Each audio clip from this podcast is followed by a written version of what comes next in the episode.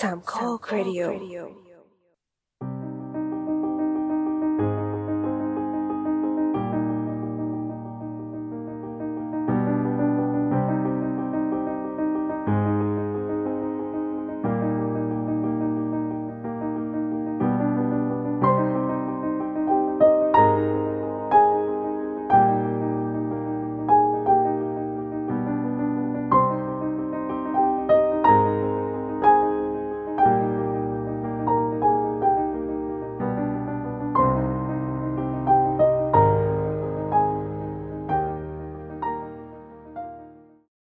สวัสดีครับ นี่คือรายการ The Opening Credit Podcast เกี่ยวกับหนังที่จะเปิดมุมมองใหม่ๆ ที่มีต่อหนัง โดยหยิบยกประเด็นต่างๆ น่าสนใจมาพูดคุยแบบเป็นกันเอง EP นี้เป็น EP ที่ 29 นะครับ เราอัดกันวันที่ 9 พฤศจิกายนนะครับ และจะออกอากาศวันที่ 12 พฤศจิกายน 2020 นะครับ และตอนนี้คุณอยู่กับผมปอนครับ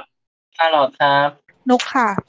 เอ่อก่อนที่จะเข้าประเด็นหลักแล้วก็มาพูดคุยกันสิ่งที่เจอในรอบสัปดาห์ที่ผ่านมา เพื่อนเพื่อนเหมือนเพื่อนเหมือนเราเจออะไรไปเยอะมากเลยอะ ก็ก็ไม่เยอะนะ แต่มันดูน่าสนใจดีไง อ่าฮะ สิ่งแรกเลยคือเราก็ต้องเอ่อแสดงความยินดีกับนักแสดงและก็ภาพยนตร์หลาย ๆ เรื่องนะที่ได้รับรางวัลเกียรติยศรางวัลหนึ่ง รางวัลอะไร รางวัลรางวัลใบเอี่ยม รางวัล จริง ใหม่ เหรอ เอี่ยม รางวัลใหม่เอี่ยมที่เพิ่งปีปีนี้ปีแรกก็คือหงอวอร์ดหรือภาษาอังกฤษก็คือสวอนอวอร์ดนะครับ ว้าวใส่เอฟ ทำ เฟ ไม กต์ ชื่อคุ้นๆจัง เอ๊ะหรือจริง ๆ ชื่อโลกคือชื่ออะไรรู้ไหมสุวรรณหงส์ ว้าว สุวรรณหงส์เดี๋ยวก่อนนะ ที่ สุ เขาแจกตอนต้นปีคือ อันนั้นสุพรรณหงส์ ตัวพอพาน ใช่ อันนี้ตัววอแหวน ใช่ เขาจงใจไหมอ่ะ ได้แรงแรงแรงแรงบันดาลใจ จริงเหรอ คือคือ แรงบันดาลใจ จริ เต็ ง มเต็ม ๆตัวคือตัวตัวโรอ่ะ ก็มีลักษณะคล้ายกันอีก ๆบอกแล้วแรงบันดาลใจ อย่าไปว่าเขา แต่นี้สุวรรณหงส์เขาจะมีปีก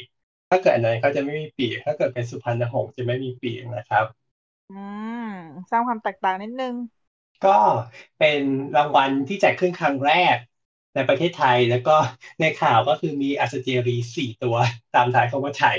อยู่แล้วอาสเจรีอาสเจรีที่พี่ส้มไปตกใจใช่ไหม ใช่ใช่ ตกใจสี่ตัว ว้าว ตกใจไหมล่ะ เออเออของชื่อสมาคมหน่อยสิ อยากรู้ อ่าฮะสมัชชานักการจัดข่าววิทยุโทรทัศน์ หนังสือพิมพ์แห่งประเทศไทย หรือชื่อย่อ สวทน ร่วมกับมูลนิธิสร้างสรรค์สังคมไทย เปิดเสียงจิ้งหรีดได้ไหมอ่ะแต่สมาคมสื่อมันน่าจะมีอยู่แล้วนะ มันน่าจะมีเยอะด้วยแหละ อันนี้ก็เหมือนจะแตกมาอีกหรือยังไง อันนี้ไม่ใช่ มันไม่ใช่องค์กรไง คือมันเป็นสมัชชา โอ้สมัชชาเรานึกถึงสมัชชาคนจนอะไรอย่างเงี้ยที่เคยไปประท้วงไปอย่างเงี้ย เออเออเอ ส อ มัช ประ ชา มาณ มันดู นั้ เป็น น กลุ่มคนนึกถึงอะไรนะ ที่อยู่ในโรงงานอ่ะเขาจะมีนะโรงงานคนงานเขาเนี้ยสหภาพแรงงานอะไรอย่างเงี้ย อืม อ่าฮะ นั่นแหละ เรามาดูรางวัลกันดีกว่า ภาพยนตร์เอ่อในสาขาบทภาพยนตร์ยอดเยี่ยมนะครับ รางวัลที่ได้ก็คือเรื่องดารัมสารา หนังหนังเก่านี่สองสามสองสามปีแล้วไหม เหรอเขาเพิ่งเอามาแจกเลยนะ ใช่ใช่ใช่เรื่องนี้จริง ๆ เหมือนกับมันน่าจะเป็นหนังเล็ก ๆ แต่มันเหมือนกับเป็นหนังแบบอะไรวะหนังแสวงบุญนะ อืม อ๋อทางศาสนา สาขาต่อไปเพลงประกอบภาพยนตร์ยอดเยี่ยมคือ เรื่องฮักเธอเธอ ไม่รู้จักอ่ะ เคยได้ยินชื่อ อือหือรางวัลต่อไปกำกับภาพยนตร์ยอดเยี่ยมโลซีซันสุขสันต์วันโสด อ่าอ่าโอเคโอเค ก็ โอ พ เค อรับได้ พอพอรับได้ อืมอืมอืมอืมอืมอืมอืม สาขาต่อไปนักแสดงนำหญิงยอดเยี่ยม ก็คือ อืมอืม แพนเค้กเขมมะนิดนะครับ จากเรื่องหอจะแตกพจมานสว่างขาตาว าย นำหญิง อ๋อ ยอดเยี่ยม ครับ นำอยู่ อ๋อ ยอดเยี่ยม เย่ตบมือ แปะแปะแปะ ต่อไปนักแสดงนำชายยอดเยี่ยมนะครับ ได้แก่เปิ้ลปทุมราชนะครับ จากฮักเธอเธอ เรื่องนี้คือเรื่องอะไรวะ เอ่อนักแสดงสมทบชายยอดเยี่ยมโต๊ะโกตินะครับ จากหอแต๋วแตกก็จะมาสว่างคาตา โอเค อืม ฮันสามารถชื่นชมรางวัลนี้ได้หรือยังว่าเขาสามารถกระจายรางวัลได้อย่างดีเยี่ยม แล้วก็นักแสดง โอ้อันนี้จริงคือแบบคือเหมือนอะไรที่แบบสุพรรณหงษ์อ่ะ ให้อ่ะนั่นแหละก็คือเหมือนรางวัลนี้ก็คือฉันจะไม่ให้พวกนั้นแล้ว ก็คือจะกระจายไปที่อื่น ให้หมด ใครก็ได้ที่ไม่ดัง ใคร จ่าก็ยให้ ได้ คน ที่แบบ ที่ไม่ เออ ที่ได้ไม่ได้รางวัลใหญ่ เออที่ไม่เคยได้รางวัลใหญ่เลยเออกระจายให้หมด เออกระจายรางวัลอย่างยอดเยี่ยมค่ะ สุดยอดเลยอ่ะ ต่อไปรางวัลนักแสดงสมทบหญิงยอดเยี่ยมนะครับ ก็คือคุณชยาภาพงศ์สุภาชาคริตนะครับ จากเรื่องไม่ว่าอะไรอ่ะ The Message เล่ารือสื่อ มันอ่านว่าอะไรนะ แล้วเลือกเธอ สี่ สี่ สี่ ว้าย ถามจริง บุลลี่เหรอ ถามจริงไอ้เรื่องไอ้เรื่องพวกนี้แต่แบบ ว้าวว้าวว้าวอ่านผิดปะเนี่ย ไม่ได้ไม่ได้บูลลี่ก็บอกแล้วว่าเขากระจายรางวัลอย่างยอดเยี่ยมจริง ครับ ต่อไปนะครับ รางวัลผู้กำกับภาพยนตร์ยอดเยี่ยมนะครับ ก็คือคุณการประวิทย์นะครับ จากเรื่องคืนยุติธรรม ๆ คอยสมศักดิ์ศรีหน่อยไหม พอได้มั้ง เฮ้ยเห็นเขาก็ชมกันอยู่ คืนยุติธรรมโอเคมากๆเลยนะ จริงๆอย่างไม่น่าเชื่อ อือ ฮึ ก็แบบเฮ้ย อืมเห็นเขาชมกันอยู่ เวิร์กเลย ก็ พี่ โอเค พี่ไปดู ดูดีๆดูดี พี่ไปดูพี่ว่าเออเฮ้ยมันเวิร์กมันเวิร์กหมายถึงหนังหนังอะตัวหนังเอาเวิร์กไปได้เลยอ่ะอืมเฮ้ยโอเคโอเคโอเคเฮ้ยมีคุณภาพ เย้ เมื่อกี้เมื่อกี้หัวล้อไปเยอะเดี๋ยว รางวัลต่อไปนะครับ สาขาภาพยนตร์สร้างสรรค์ยอดเยี่ยม ไม่ได้ภาพยนตร์ยอดเยี่ยมนะมีรางวัลก่อนนะก็คือภาพยนตร์สร้างสรรค์ยอดเยี่ยมก่อน อ่ะฮะ เรื่องรักนะซุบซุบ เรื่องอะไรวะ เคยได้ยินชื่อแต่เข้าอยู่แป๊บเดียวเองมั้ง อือฮึ แล้วทำไมสตาร์หลอดต้องเคยได้ยินชื่อทุกเรื่องเลยอ่ะ มันมีคนปมมันมีคนรีผ่านมาอะไรอย่างเงี้ย อืมทอรอคุณภาพ อืมอ่ะรางวัลต่อมาสาขาใหญ่สุดนะครับ ก็คือรางวัลภาพยนตร์ยอดเยี่ยมก็คือได้แก่คืนยุติธรรม ฮิวฮิวฮิว เออ พอได้นะ เลยได้อยู่ พอได้ อยู่ พอได้ อยู่ได้อยู่ โอเค โอเค และนอกจากนี้ก็มีรางวัลที่เป็นวิทยุโทรทัศน์ด้วยแต่เราขอไม่กล่าวถึงรายการเราเอาเฉพาะ ใช่ หนัง ใช่เพราะว่ามัน ได้ๆ เดี๋ยวมัน ครั จะ บ เยอะเกินไปนะคะ ใช่ก็ประมาณนี้นะครับ รางวัลหงอวอร์ดนะครับ เย่รางวัลน้องใหม่แกะกล่อง เอี่ยม ครับ เอี่ยม เพิ่งมาปีนี้ ปีแรกเลย บอกแล้วมาเพื่อมาเพื่อเป็นการกระจายรางวัลอย่างทั่วถึง อันนี้พูดจริงปะ พอพูดถึงกระจายรางวัลแล้วมันก็นึกถึงอีกแบบหนึ่งแล้วที่มันเป็นรางวัลที่แบบว่าเรียกไงนะสตาร์ลอด แจกรางวัลนักธุรกิจด้วยเหรอ เออเออเออเออที่แบบว่า เหมือนแบบบริษัทนี้หรือว่าแบบ เรียกไงดี ได้รางวัลแบบ best innovative best business อะไรเงี้ย เออเออเออซึ่งจากจากที่ไหนก็ไม่รู้อ่ะ ใช่ แล้วคนจัดก็ก็คนคนกรุ๊ปเดียวกันนี่แหละ ก็จัดจัดกันเอง แจกกันเอง เออ ให้ตัวเองมีเครดิตขึ้นมา เออ เย่ ให้ เหมือนกับแบบ คือ เอาตัวเอง คือเรา ไปบ จะ อก เห็นเราจะเห็นแบบนี้กับพวกธุรกิจขายตรงไม่ใช่เหรอวะ ด้วย โดยส่วนใหญ่เป็นการอัพความน่าเชื่อถือ อืม ก็ก็เหมือน ก็เหมือนกับว่าเนี่ยเรามีเราเรามีเซลล์ที่ได้เออเรามีซีอที่ได้รางวัลนักธุรกิจดีเด่นเงี้ยมันก็จะมีความแบบว่าเออคนนี้ดูน่าลงทุนด้วย เพราะมีรางวัลการันตี อืมแต่รางวัลมาจาก แต่ ที่ไหนจริงๆคืออะไร ก รางวัลแบบ แจกกันเอง เย่ มันเหมือนกับแบบปอนอะทำหนังสั้นมาเรื่องนึงเออทำหนังยาวก็ได้ทำหนังยาวมาเรื่องนึงแล้วก็แบบ มันไม่มีคนดูอะอยากจะไปขายอะไม่รู้จะขายไงก็เลยบอกบอกให้สตาร์ลอดน่ะจัดงานประกวดมอบรางวัลให้หน่อย ก็เลยจัดแบบสตาร์ลอดอวอร์ดเงี้ย อือฮึ ใช่ ก็มอบรางวัลให้ อ่า หนัง หนังภาพยนตร์ยอดเยี่ยมแห่งปีก็ให้หนังของปอนเงี้ย แล้วปอนก็ไปอวดเขาได้ เนี่ย หนังของเราได้รางวัลภาพยนตร์แห่งปีนะ อือฮึ ซื้อมาฉาย เออ สิ แบบอุ้ยคือดูน่าดูเนาะ แล้วแบบพอพอเอ่ยแล้วได้จากเราเวทีไหนครับ อ๋อเวที Starlord Award เอาวอีสัตว์ เนี่ย เนี่ยเอาอย่างเงี้ย ต้องห้ามบอกว่ามันได้จากไหนต้องแค่บอกว่า เอ้ย เรามีกล่องนะอะไรอย่างงี้ ใช่ใช่ อืมนี่รายการเราไม่บูลลี่เลยเนาะ อันนี้แค่เปรียบเทียบไง เยี่ยมเฉ ป ย ระมาณ จ้า ประมาณว่าเวทีพวกเนี้ยควรจะแบบ ต้องเพิ่มความน่าเชื่อถือให้ตัวเองเยอะๆอ่ะ อืม อย่างน้อยรางวัลที่แจกในครั้งต่อๆไปก็จะได้แบบน่าเชื่อถืออ ม ขึ้น ใช่ สุดยอด ก็ก็จริงๆมันก็ถือว่าเป็นโอกาสดี เป็นโอกาสอันดีแก่ผู้ที่ได้รับรางวัลไปด้วยก็เหมือนแบบว่าตัวเองก็ได้มีกล่องเพิ่มมีเอิญ ใช่ มีไอเชิดชูกับตัวเอง เอ้ย เราเคยได้รางวัลนั่นนี่นะอะไรอย่างเงี้ยก็ทำนองเดียวกันนั่นแหละ มองเป็นกุศโลบายเนาะเป็นการแบบเสริมสร้างกำลังใจ ใช่แบบเอ้ยอย่างน้อยแบบถึงแบบไม่ได้รางวัลใหญ่ๆก็จะมีรางวัลแบบอีกตัวรองรองๆแบบเอ้ยเรายังมองเห็นคุณค่าของคุณนะ อะไรอย่างนี้ อืมอืมก็เข้าใจอ่ะแหละ ไม่เป็นไร พยายามมองแบบ อันนี้มองโลกในแง่ดีให้สุด ปี ๆนะ แรกมีปี นี่ แร มอก ง ก็ ใน ต้อ แง่ งมี ดี ที่สองมีปีแรกก็ต้องมีปีที่สองจ้ะ ครับ เราเราดูนะครับว่าปีหน้าเขาจะให้รางวัลกับเรื่องอะไรเราติด ใช่ ตาม เรา กั ติ น ดตาม นะครับ ได้ชิด ใช่เดี๋ยวเราก็จะเอามา แล้วเราก็จะ เอามาเล่าให้ฟังอีก ใช่ นะครับโอเคผ่านไป อาทิตย์ที่ผ่านมาสตาร์หลอดได้ดูหนังอะไรบ้างไหม ดูดูเทเนต ดีใจด้วย เอ้ ได้ดูสักที ได้ดูแล้ว เอ๊ะแปะแปะแปะแปะแปะตบมือตบมือตบมือตบมือ หนังเข้าโรงมาประมาณสองเดือนกว่า เพิ่งได้ดูอ่ะสองเดือนกว่าเพิ่งได้ดู คือวันนั้นที่ไปดูอ่ะ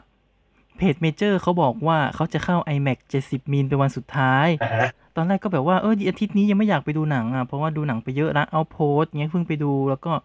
เอออยากพักผ่อนอ่ะเจอเขาบอกวันสุดท้ายก็เออดูหน่อยก็ได้ อือฮึ แล้วพอเราไปดูเสร็จปุ๊บใช่ไหมปรากฏว่าวันวันไปดูวันพุธแล้ววันศุกร์อ่ะ มันก็กลับมาฉายอีก เอ้า เออก็อ้าว ไม่ได้บอกวันสุดท้าย เออเออแต่ไม่เป็นไร ใช่ มัน โด ก็ยัง น ฉาย เม อยู่ เจอร์แกง โดนเมเจอร์แกง หม้อใหญ่ มากมากๆลย เพราะว่าเมเจอร์มันบอกว่าหลังจากโปรแกรมนี้มันจะเอาสไปเดอร์แมนมาออกไงเขาก็เอามาออกจริง แต่เอามาเอามาฉายอยู่รอบเดียว ฉายคู่ แล้วก็ ใช่ ก็ แล้วฉายรอบไหนฉายรอบบ่าย มันก็เป็นการตลาด เพราะว่า เพราะว่าเทเน็ตขายได้ค่ะ มันก็ยังมีคนมาดูอยู่นะ ยังคง รอบ ขายได้ ที่ ต ไป ลอด ดูวันนั้นอ่ะ คนดูเยอะมาก ใช่ยังคง เฮ้ย ขายได้ตล เพ อด ราะทุกเพราะทุกคนคิดว่าเป็นรอบสุดท้ายไง ใช่ ทุกคนเลยไปดูส่งท้าย แต่จริงๆอ่ะเทเน็ตเหมือนมันก็ยังมีคนดูเรื่อยๆนะ มันเป็นหนังที่ต้องดูซ้ำเขาทำมาเพื่อให้เราดูซ้ำเพราะเขาทำมาให้เราง งพอพอใครว่างก็ เอ้างงกูเหรอ ไปดู อ๋อ สิ นึกถึง นึกถึง นึกถึงเลยตอนที่ดูจบใช่ไหม ตอนดูจบตอนเครดิตขึ้นใช่ไหมอีอีแถวที่นั่งข้างหลังอ่ะ มันตะโกนขึ้นเลยนะ โอ้ยยังงงอยู่เลย คือรู้เลยว่ามาดูรอบที่สองที่สามแล้วยังงงอยู่อ่ะ บอกแล้ว คือ มันเป็นหนังที่ มั ทำเพื่อให้ มัน ดูหอุลย ทาน รบ ขึ้นมาตอนหนังจบพอดีนะว่า เชี่ยยังงงอยู่เลยอย่างเงี้ย แล้วเราก็นั่งข ในที่สุดตาหลอดก็ได้ดูดีใจด้วย ำ แต่โอเคนะ ภาพมันเต็มจอจริง ๆ เพราะว่าเคยดูเจ็ดสิบแค่เรื่องเดียวก็คืออินเตอร์สเตลาพอมาดูเรื่องนี้อีกก็ อ่าฮะ เออโอเค เต็มตาดี คือโรเบิร์ตแพตติสันเต็มตา อุ้ยเขาหล่อมากเลย มากมากๆะ เหมือนโน รื่ง แลนเขาเลือกคนใช้คนเก่งอะเลือกเอาคนที่แบบหล่ออยู่แล้วมาขึ้นกล้องแล้วก็หล่อกว่าเดิมอีก ก็หลอกกว่าเดิมอ่ะ จริงหลอกกว่าตัวเองอ่ะ งง ใช่ หลอกกว่าล็อบปกติแบบฮะทำไมหลอกจากวะเรื่องนี้ ก็เหมือนว่าตอนนี้ก็คือเปลี่ยนจากวันละรอบเป็นเหมือน เออวันเว้นวัน แต่ก็ยังคงรอบวันละรอบอยู่ดี อืมวันเว้นวันแซมนก็มันแต่มันก็ยังมีคนดูได้เรื่อยๆเนาะ อือฮึก็เป็นวันเว้น เพ วัน ราะมันเป็น ที่ iMac อะเนาะ เว้นวันจันทร์ด้วยนะ เพราะวันจันทร์มันมีโปร iMac วันจันทร์หนึ่งแถมหนึ่งไง ถูกต้องใช่ก็เลยเว้นไว้ไม่ฉายฉายวันอังคาร สุดยอดเล แพ ย ง อ่ะ มาก สุดยอด ช่างเป็นการตลาด แล้ววันพุธ ที่ มู สุยอ ฟี่เดย์ก็ไม่เข้า ไม่เข้าเข้าพฤหัส สุดยอด เลิฟอะ ค่ะฉันน่ะชเก๋ๆอบเอเนจีของเมเจอร์มาก แต่ฟิล์มเจ็ดสิบมันก็ใหญ่จริงนะ นะฮะ แล้วเราถ้าเราไม่มีฟิล์มเจ็ดสิบอะเราใช้อย่างอื่นถ่ายแทนได้ไหมอะแบบ เราถ่ายหนังจาก iPhone ได้ไหมถ่ายหนังจาก iPhone แล้วเอามาฉาย iMac ฉายได้ไหม น่าจะได้ไหม ๆ ว่าจริงๆแล้วไอ้การที่เราถ่ายหนังด้วย iPhone เนี่ย คุณภาพของมัน จะขึ้นจะขึ้นจอใหญ่ได้ขนาดไหน นั่นแหละครับก็รายการเป็นที่มาของ หัวข้อวันนี้ เป็นการเกรินที่ยาวนานมาก เข้าได้เนียนมาก เพราะว่า นอกจากข้อสงสัยที่เราอยากรู้กันแล้วว่ามันสามารถใช้กล้อง iPhone ในการถ่ายหนัง ขึ้นจอในโรงหนังได้ไหม จริง ๆ มันได้ไง เพราะว่ามันมี เคยมีอะไรแล้ว ใช่แล้ว แต่นี่แหละ ใช่ เราก็ ใช่ จะมาคุยกันว่ามันมีเรื่องอะไรและมันทำได้ยังไง จะมาเจาะลึกอะว่าการทำหนังด้วย iPhone และการทำหนังโรงอะจะจะทำได้ไหมจะเป็นยังไง จะทำได้ไหมจะทำได้หรือเปล่า จะทำได้ไหม ต้องเต้นไหมอะ ไปหรือเปล่า ทำไมมันต้องอัตโนมัติวะ จะทำได้ไหม ทำได้หรือเปล่า จะทำได้ไหม ทำได้หรือเปล่า เราไม่สามารถพูดแบบไม่ใส่ทำนองอะ เออ ไม่ได้อะ มันคือภาพที่มีเสียงไว้แล้วจริงๆเลยถึงแบบ ถ้าฉันเห็นภาพคนนี้เขามาอยู่ มัน ใน คือ จ คำ อ พูด อะ ที่มีทำนอง เออมันคือคำพูดที่มีทำนองอะ เหมือนกับแตงโมแตงโมแตงโมอะแล้วเราก็พูดแตงโมเฉยๆไม่ได้อะ ต้องใส่ทำนอง จ้า ได้โปรด จ้า อ่ะเนาะเข้าเรื่องเนาะ อ่ะฮะก็คือว่าไหนๆก็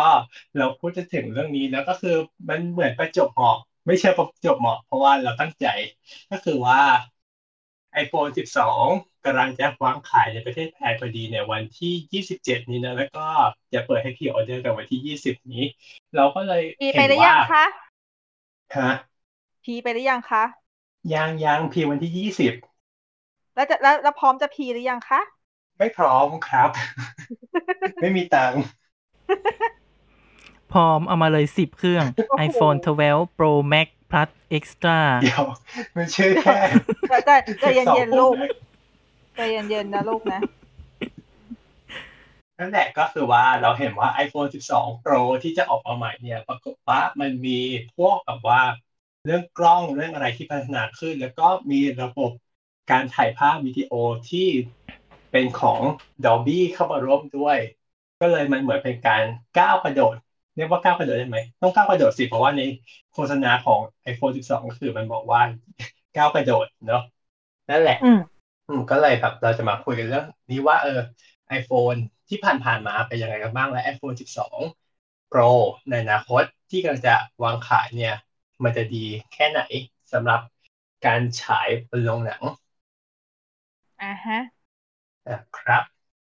นี่ไม่ใช่สาวกไอโฟนไง คือ iPhone รุ่นล่าสุดที่ใช้คือ iPhone สามอ่ะ โอ้ล่าสุด โอ้โห iPhone 3 ไม่ทันอ่ะ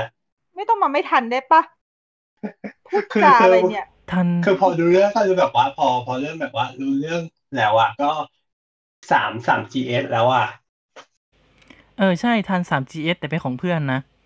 ก็คือในรายการนี้ที่ที่มีคนใช้ iPhone ก็คือมีปอยคนเดียวถูกไหม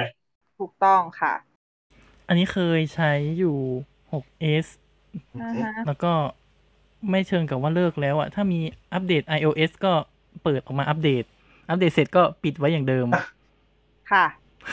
ก็คือไม่ใช่เครื่องหลักนั่นเอง ใช่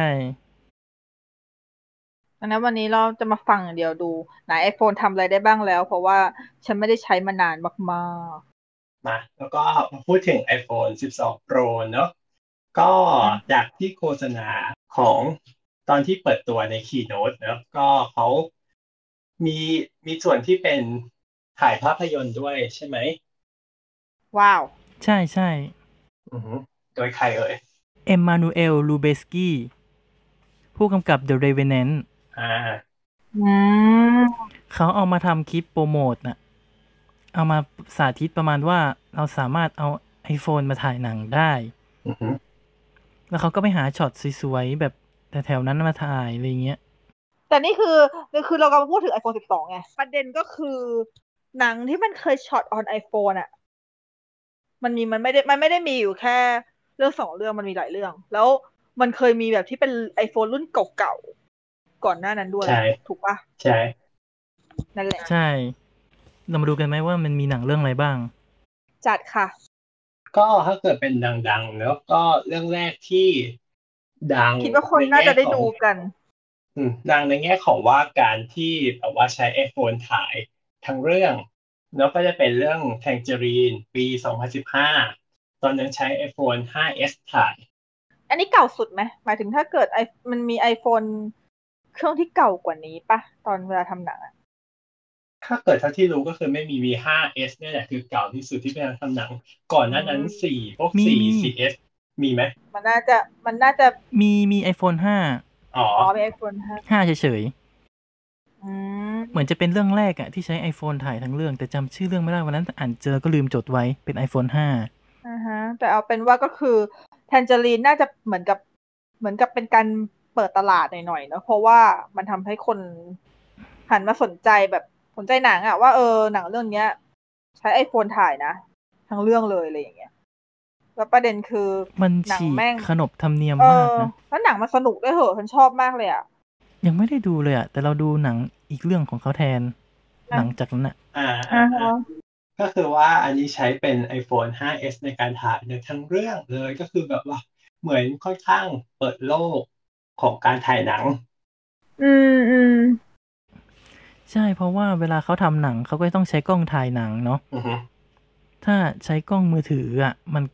เขาเรียกว่าไงนะเซ็นเซอร์รับภาพมันก็จะไม่เท่ากับเซ็นเซอร์ของกล้องตัวโปรอยู่แล้ว มันก็เลยน่าสนใจว่าแล้วคุณภาพที่ได้มันจะเป็นยังไง อืมแล้วสเปคตอนนั้นของ 5S เป็นยังไงบ้างอ่ะ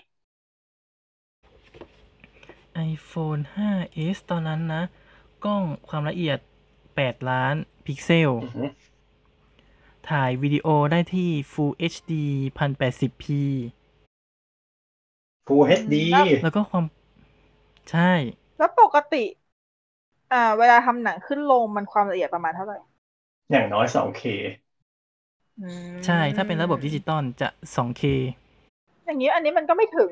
ถ้าจะมาฉายโรงมันมันจะต้องมันต้องแปลงไฟล์เอาอะเขาอาจจะต้องขยายภาพขึ้นมาหน่อยนึง อือฮึ อืม คือมันมีความรู้สึกคล้ายๆกับเอ่อแฟนแคมนิดหน่อยอะตอนที่ดูอะ เหมือนกล้องดิจิตอลแบบ เออก ล้อง เออ กล้องเล็กๆ ใช่ไหม เออเออมันมีมันมีความเป็นแฟนแคมอะแบบ เหมือนก็ถ่ายถ่ายวิดีโอตามติดชีวิตเพื่อนสาวอะไรเงี้ย อ่าฮะ อืม มันอยู่ที่การเล่าเรื่องเนี่ยจะช่วยส่งด้วยเนาะ อืมใช่ คือคิดอาจอันนี้อันนี้คือพี่คิดเองไงพี่คิดว่า อ่า ด้วยสเปคของมือถือตอนนนที่ถ่ายด้วย กับคุณภาพที่ได้ การนำเสนอหนังแบบนี้มันอาจจะ มันอาจจะเหมาะสมที่สุด นี่คิดเอง เท่า อะ กัน อืม มันแบบ มันทำให้ดูแล้วมันไม่ติดขัด แล้วมันกลับกลายเป็นส่งเสริมหนังอ่ะ อืม อืม ถึงว่าคนเลยพูดถึงเรื่องนี้กันเยอะมาก ก็เป็นไป เป็น ได้ ภาพจำอะ อืม ก็เป็น คนจะชอบ ไปได้ นึกถึงแทงเจอรีนด้วยว่าหนังใช้ iPhone ถ่าย นั่นแหละอ่า อันนี้ก็คือเรื่องแรกก็คือเขาใช้ตัวนี้ iPhone 5s ทั้งเรื่องเลย แล้วก็ก็คือจะมีตัวเสริมขึ้นมานิดนึงก็คือจะมีใช้ตัวเรนส์ก็คือเป็นของยี่ห้อ Moondock Lab เอามาเอ่อรุ่นเป็น anamorphic adapter เนอะพอพอใส่ตัวเรนส์ตัวนี้เข้าไปที่ตัวกล้องอะของ iPhone อะก็จะได้สัดส่วนภาพเป็นที่ 2.35 ต่อหนึ่ง อืมก็คือจะใกล้เคียงกับที่เป็นฉายในโรงภาพยนตร์ เราจะอธิบายหลักในหัวข้อนี้ได้ไหมหรืออธิบายในหัวข้อหน้า เดี๋ยวเดี๋ยวเรื่องเลนส์เดี๋ยวเราค่อยแยกไปคุยในอีกหัวข้อถัดไปแล้วกัน อันนี้ก็คือคร่าวๆไว้ก่อนหนังอีกเรื่องหนึ่งจากผู้กำกับเดียวกันนะครับของเรื่องเฮเจรีน ก็ได้ทำไว้ในปี 2017 ก็คือเรื่อง The Florida Project อืมอันนี้ก็ใช้พัฒนาขึ้นมาจาก iPhone 5s เนื้อะมาใช้ iPhone 6s อ่า อ่ะ ข้ามมา แล้วก็ยัง ข้ามมาข้ามมากี่รุ่นวะ ข้ามมา สองรุ่น เ สองรุ่สนองรุ่น อืมแต่ก็ยังคงใช้เป็นตัวเลนส์ของ Moon Dog Lab อยู่ก็คือเป็น anamorphic เหมือนเดิม อ่าฮะ แต่ก็คือว่าเรื่องนี้ไม่ได้ใช้ทั้งเรื่อง ใช่ใช้แค่ใช้แค่ฉากเดียว ใช่แล้วก็เป็นฉากที่พีค เป็นฉากที่ เป็นฉากที่พีคฉากหนึ่งซึ่งเราจะไม่เล่าเราจะไม่สปอยแต่ว่าถ้าใครที่เคยดูแล้ว ลองไปดูใหม่แล้วลอง น่าจะเดาออก เออน่าจะเดาออกแล้วหรือไม่ก็ลองสังเกต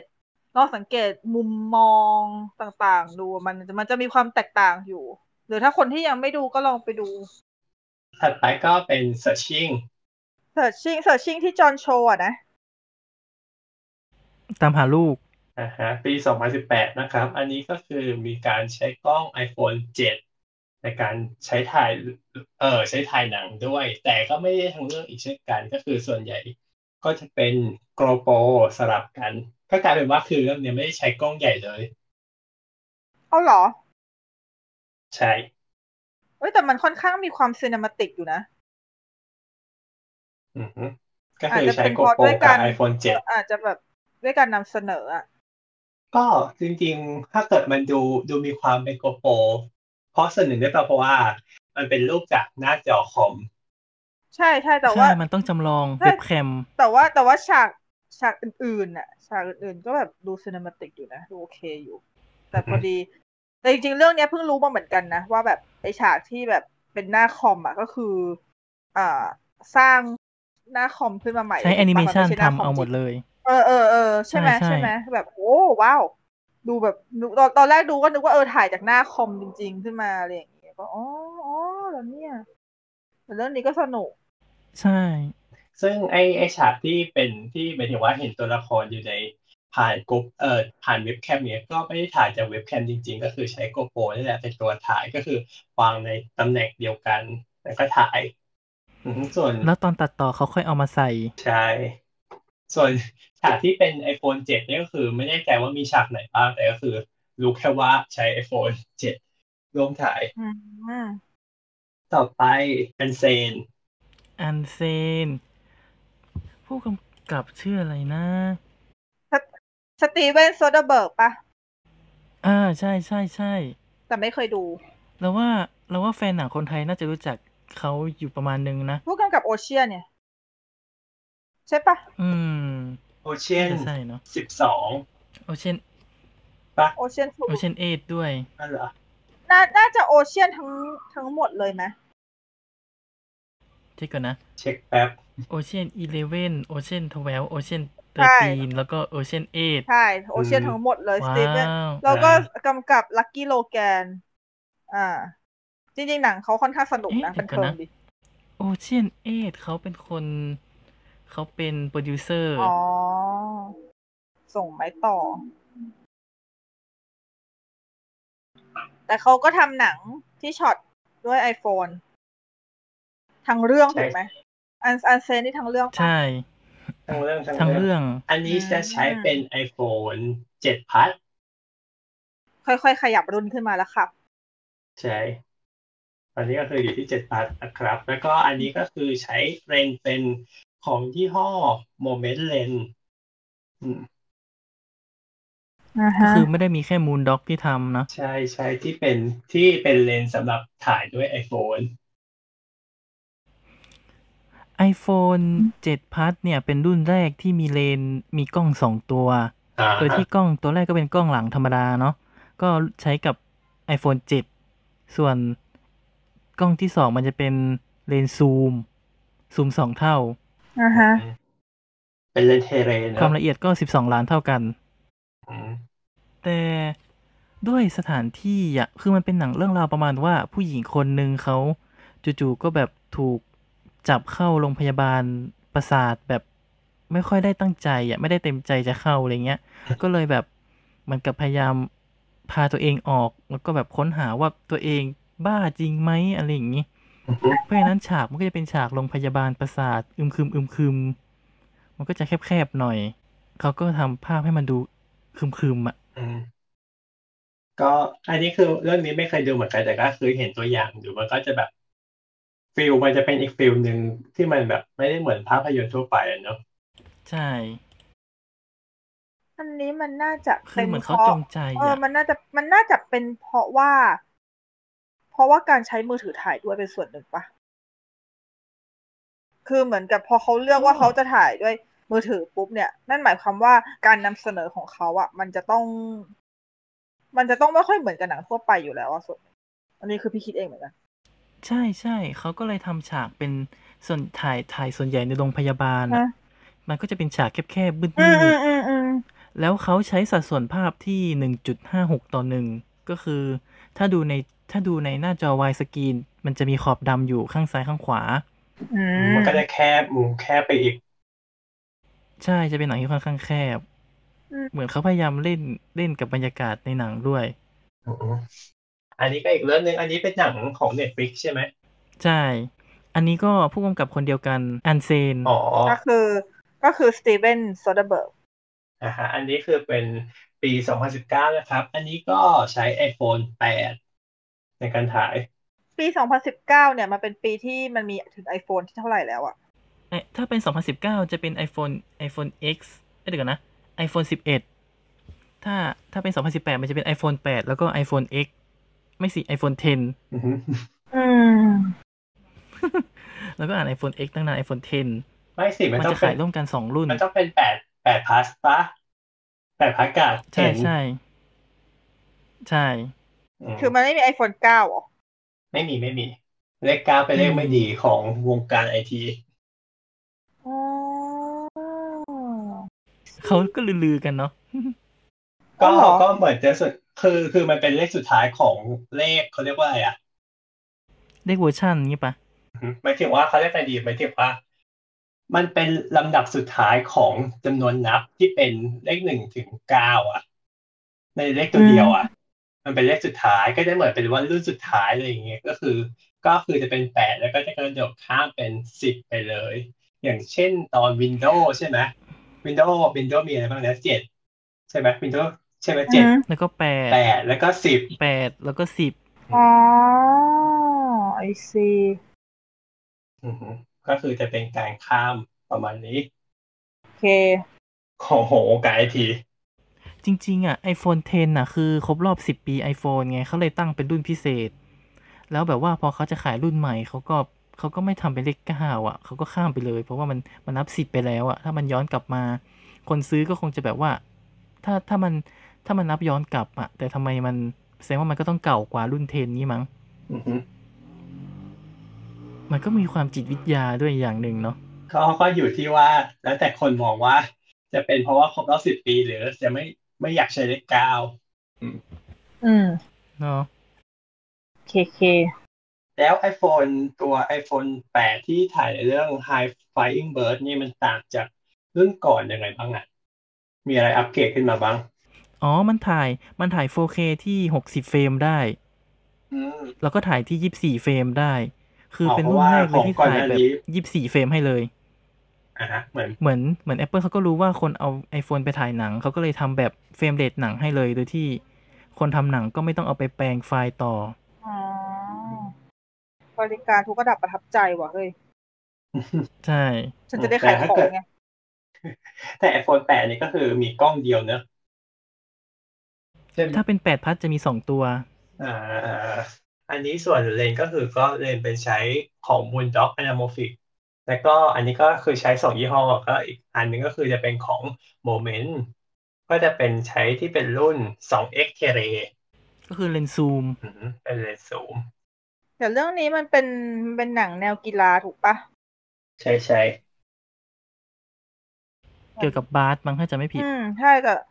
คือดูแล้วมีความรู้สึกว่า เออ มันก็เป็นอีกหนึ่งหนังที่ค่อนข้างเหมาะกับการใช้ iPhone ถ่ายนะ เพราะว่าด้วยจังหวะมุมกล้องเขาแบบ มันพูดไม่ถูกมันมีมันมีความมันมีความรวดเร็วในการถ่ายทำอ่ะ ไม่คุ้นตา เออเออมันแปลกๆหน่อย แล้วมันก็แบบเหมือนกับ เออมันมันให้ฟีลคล้ายๆกับตอนที่ดูแทนเจอรินหน่อยๆด้วยเว้ยเพราะว่า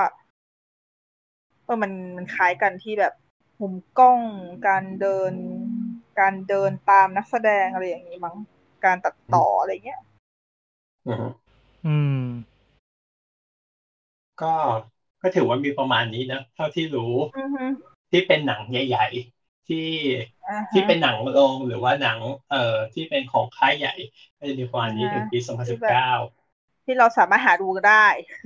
ใช่ใช่ซึ่งเรื่องนี้ High Flying Bird ก็คือมีอยู่ใน Netflix ด้วยนะ ก็ลองไป อ่าฮะ สามารถ ใช่ หาไปดูได้ ครับ ใช่ ถ้าใครอยากรู้ว่าถ่ายหนังด้วย iPhone มันเป็นยังไง ก็ลอง แล้วก็แบบ กดดู ใส่เลนส์เสริมอ่ะ ลองไปดูนะครับ ก็จริงๆแล้ว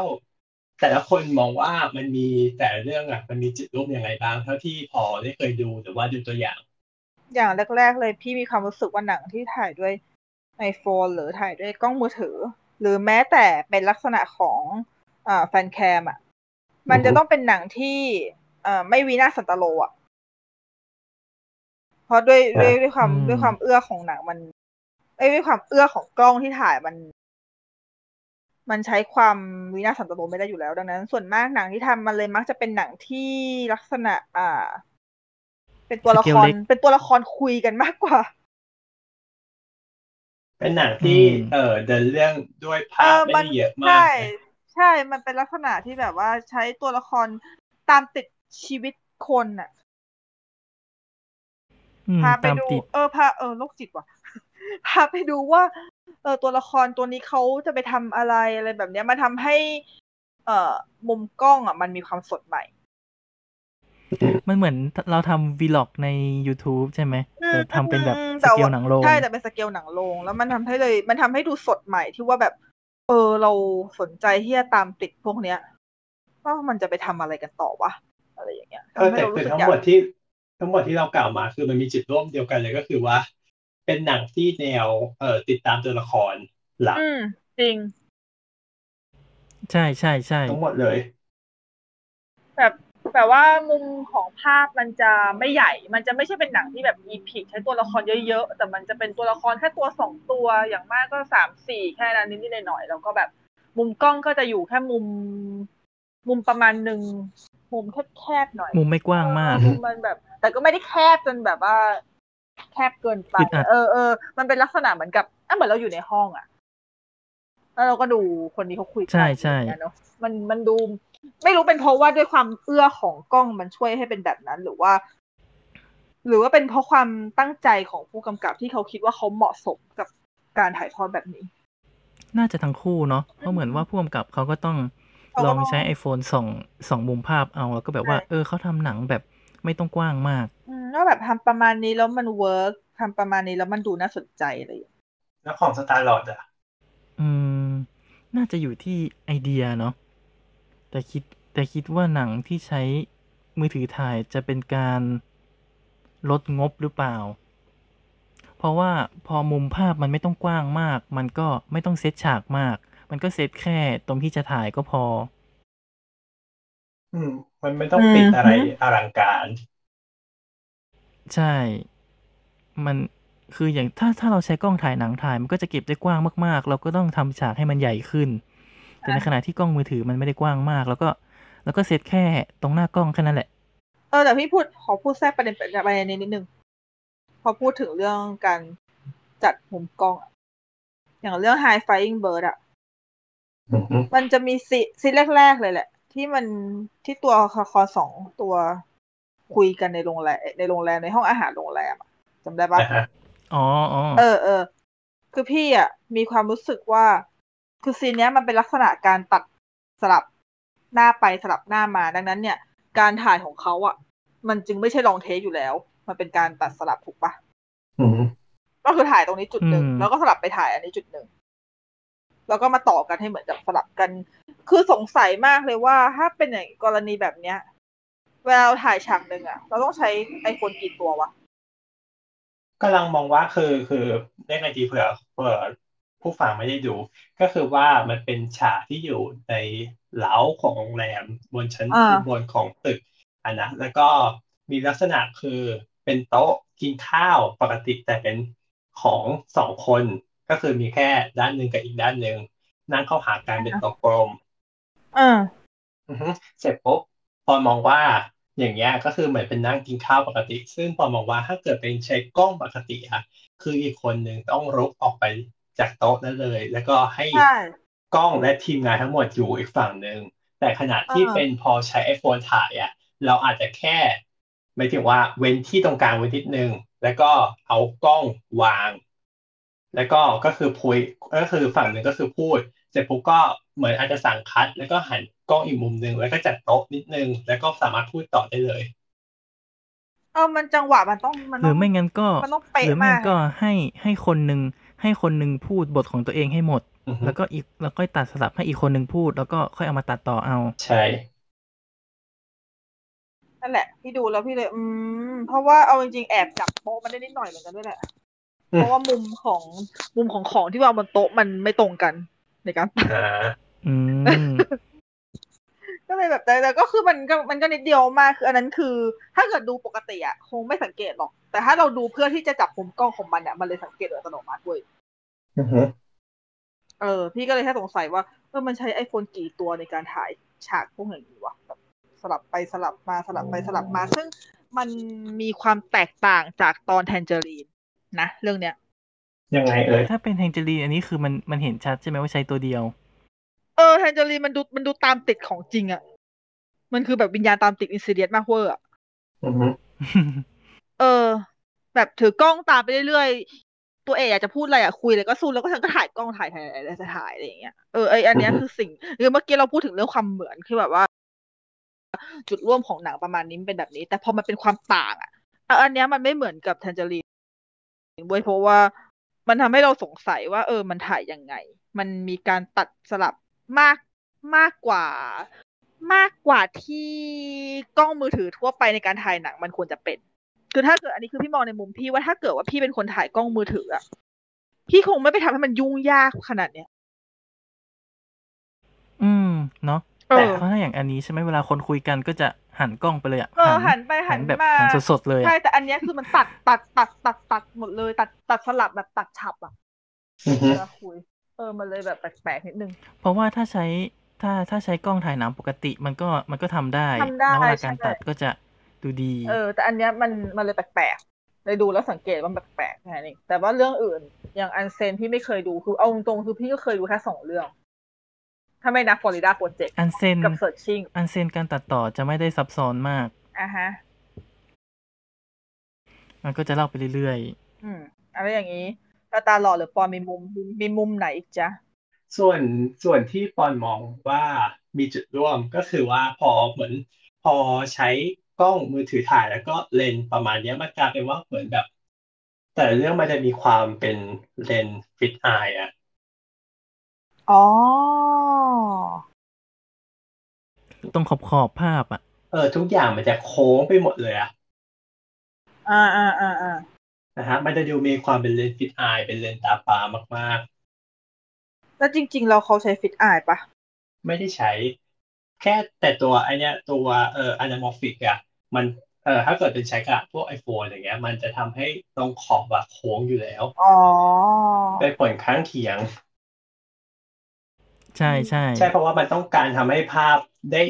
เอ่อยาวมากขึ้นนะในส่วนกว้างอะคือขยายออกไปด้านข้างที่มองเห็นได้มากขึ้น อ่าฮะ ก็ทำให้ภาพมันเกิดการโค้ง แล้วก็เลยจะเห็นมุมของแต่ละเรื่องอะโค้งไปหมด แต่ความไม่รู้สิฟอนมองนะ อาจจะเป็นแค่ของปอนคนเดียวมั้งปอนรู้สึกว่าแทนเจอรีนอะดูครั้งแรกอะไม่ได้รู้สึกว่าเนี่ยคือถ่ายมาจากไอโฟนหรือว่าถ่ายจากกล้องมือถือเลย ถ้าเกิดไม่รู้ เรื่องราวมาก่อนก็คือคิดว่าเป็นกล้องปกติถ่าย ไม่ได้รู้สึกเลยนะ อ่าฮะ อืม อืม แต่แต่ของพี่ยกรู้สึกใช่ไหม รู้สึก รู้สึกทันทีถึงมันคือรู้มาก่อนด้วยว่ามันใช้ iPhone ถ่ายแต่ว่าก็รู้สึกอยู่เดียว เพราะว่าอย่างแรกคือพี่ไม่ค่อยได้ดูหนังในสไตล์ที่แบบลักษณะแบบฟาวฟุตเทจหรือว่า อือฮึ เออหรือว่าเป็นลักษณะแบบใช้กล้องตามติดอะไรอย่างนี้อยู่แล้ว ดังนั้นพอมัน อืม เห็นทีนึงมันจะรู้สึกว่ามัน เอ่อมันแปลกมันไม่เหมือนกับหนังปกติที่พี่ดู แค่นั้นแหละ อ่าฮะภาพมันจะแปลกๆ มุมแป เอ ล อก ๆ ภาพ อย่ง ภา นี้ พ ใช่ไหม ภาพมันจะมุมภาพมันจะมุมแปลกๆ เพราะว่าถ้าเป็นหนังปกติที่เราดูดูทั่วๆไปหรือหรือแม้กระทั่งหนังอินดี้หรืออะไรก็ตามเนี่ย มันจะมีความเป็นซีเนมาติกในอีกรูปแบบหนึ่ง อือฮึ มันจะเห็นชัดว่าแบบแต่อันเนี้ย อันนี้เหมือนมันไม่ค่อยมันไม่ค่อยซีเนมาติกเท่าไหร่อะตอนที่ดูทันเจรีนอะ มันเหมือนเป็น ไม่รู้ ฟาว ว่า ฟเทจนะ คือแบบว่า เออ ได้ มันเหมื ได้ อนกับ ถ่ายไปเรื่อย ใช่เหมือนกับไล่ถ่ายไปเรื่อยๆอ่ะ เหมือนกับแบบเออ ก็เลย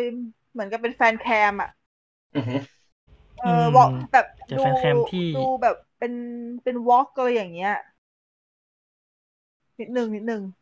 พอเป็นหนังที่เป็นสไตล์ถ่ายด้วยโทรศัพท์อย่างเงี้ย มันก็เลยเหมือนไปว่าสิ่งหนึ่งที่ขาดไปของหนังประเภทนี้คือการดอลลี่ การอะไรนะ ดอลลี่ การเคลื่อนกล้องอะ การเคลื่อนกล้องแบบดอลลี่อ่ะ คืออะไรอ่ะ เคลื่อนเคลื่อนด้วยไอ้ละรางอ่ะ อ๋อ ที่แบบเวลาเอากล้องตัวใหญ่มาถ่ายอะก็จะเคลื่อนไปแล้วมันก็จะดูเป็นแบบมันจะสมูท อืมมันจะมี แต่ในขณะที่กล้องที่ถ่ายด้วยมือถือ มันจะเหมือนกับมุมกล้องมันจะเหมือนแฮนด์เฮลอะเหมือนกับ อืม กล้องมือถือถ่าย เหมือนกับ ใช่ เรา ใช่ เราเป็นคนจับ iPhone ถ่ายอะ อืม แต่มันแต่มันก็ไม่ถึงกับสั่นมากนะ ปกติ เวลาใช้ไอโฟนถ่าย พวกนี้มันจะมีระบบในการการสั่นปะ มันไม่ควรสั่นมากเลยนะถ้าเกิดสั่นมากก็เราก็ควรดูไม่ดู เอ เรื่อง อ ไหม ใช่ เราก็ดูไม่รู้เรื่อง ใช่ใช่ ถึงเออเออเออสงสัยว่าเขามีระบบที่แบบป้องกันการสั่นขนาดไหน มีมีมี มีเราจะพูดถึงในหัวข้อถัดไปเนาะ อ่าฮะ อือฮะ อ๋อใช่ เออ มีฉากหนึ่งในไอเนี่ย High Flying Bird อ่ะ อือฮะ ก็คือว่ามีตัวละครหนึ่งกำลังเดินเข้ารถ แล้วก็มีคนเปิดประตูให้ใช่ไหมแล้วก็ปิดประตูอ่ะฮะไอฉากนั้นน่ะ คือตอนแรกเขาเปิดเปิดฉากมาด้วยการที่แบบว่าถ่ายให้เห็น เอ่อตัวตึกที่กำลังมีคนเดินเข้ามาที่รถ แต่ไม่ได้บอกว่าตรงนั้นมีรถอยู่ทีแรก อ่าฮะ อ่ะฮะเสร็จปุ๊บพอเปิดประตูปุ๊บ เราถึงได้รู้ว่าที่กำลังถ่ายอยู่นั้นคือเราอยู่ในรถ อันนี้รู้สึกว่าว้าวนิดหนึ่ง อืม ออกประมาณว่ากล้องจริง ๆ มันอยู่ในรถอยู่แล้ว ใช่ แต่เราไม่รู้ ใช่แต่เราไม่รู้ด้วยหมายถึงว่าด้วยด้วยฟิล์มที่มันใสมากหรือว่าด้วยมุมกล้องอะไรต่างๆอ่ะคือแบบว่า มันกลายเป็นว่าเราไม่ได้รู้ว่าตอนนี้คือเราอยู่ในรถจนกระทั่งมีจนกระทั่งมีคนเปิดประตู อืม อืมอันนี้คือเป็นจุดหนึ่งที่ว้าวดีของเรื่องนี้ เออมันน่าจะเป็นเทคนิคอย่างหนึ่ง ใช่ แล้วพอว่าพอเราใช้ iPhone ในการถ่ายเนี่ยมันทำให้การถ่ายในรถอย่างเงี้ยง่ายขึ้นเพราะว่ามันมีขนาดเล็กเนอะ อ่าฮะอ่าฮะ ใช่ อือฮึถ้าเกิดเป็นกล้องใหญ่ๆเราก็ไม่สามารถถ่าย อาจจะถ่ายมุมนี้ได้แต่อาจจะลำบากกว่านิดนึง ใช่หรือไม่ก็ต้องสร้างเสมือนรถขึ้นมาใหม่อะ ใช่ นึกถึงเรื่องนั้นเลยอะ Children of Men อะของอัลฟองโซกัวลองอะโหอันนั้นต้องแบบกล้องเอากล้องไว้ในรถ แล้วก็แบบโอ้โหข้ามไปข้ามมา เหมือนเขาต้องออกแบบรถให้มันให้กล้องมันเข้าๆออกๆได้ ใช่ อะ ใช่คือถ้าเกิดสมมติว่าเป็นกรณีที่เป็นหนังทั่วๆไปที่ไม่ได้ใช้กล้องมือถือถ่ายอะเวลาเราถ่ายฉากพวกเนี้ยคือเราจะต้องสร้าง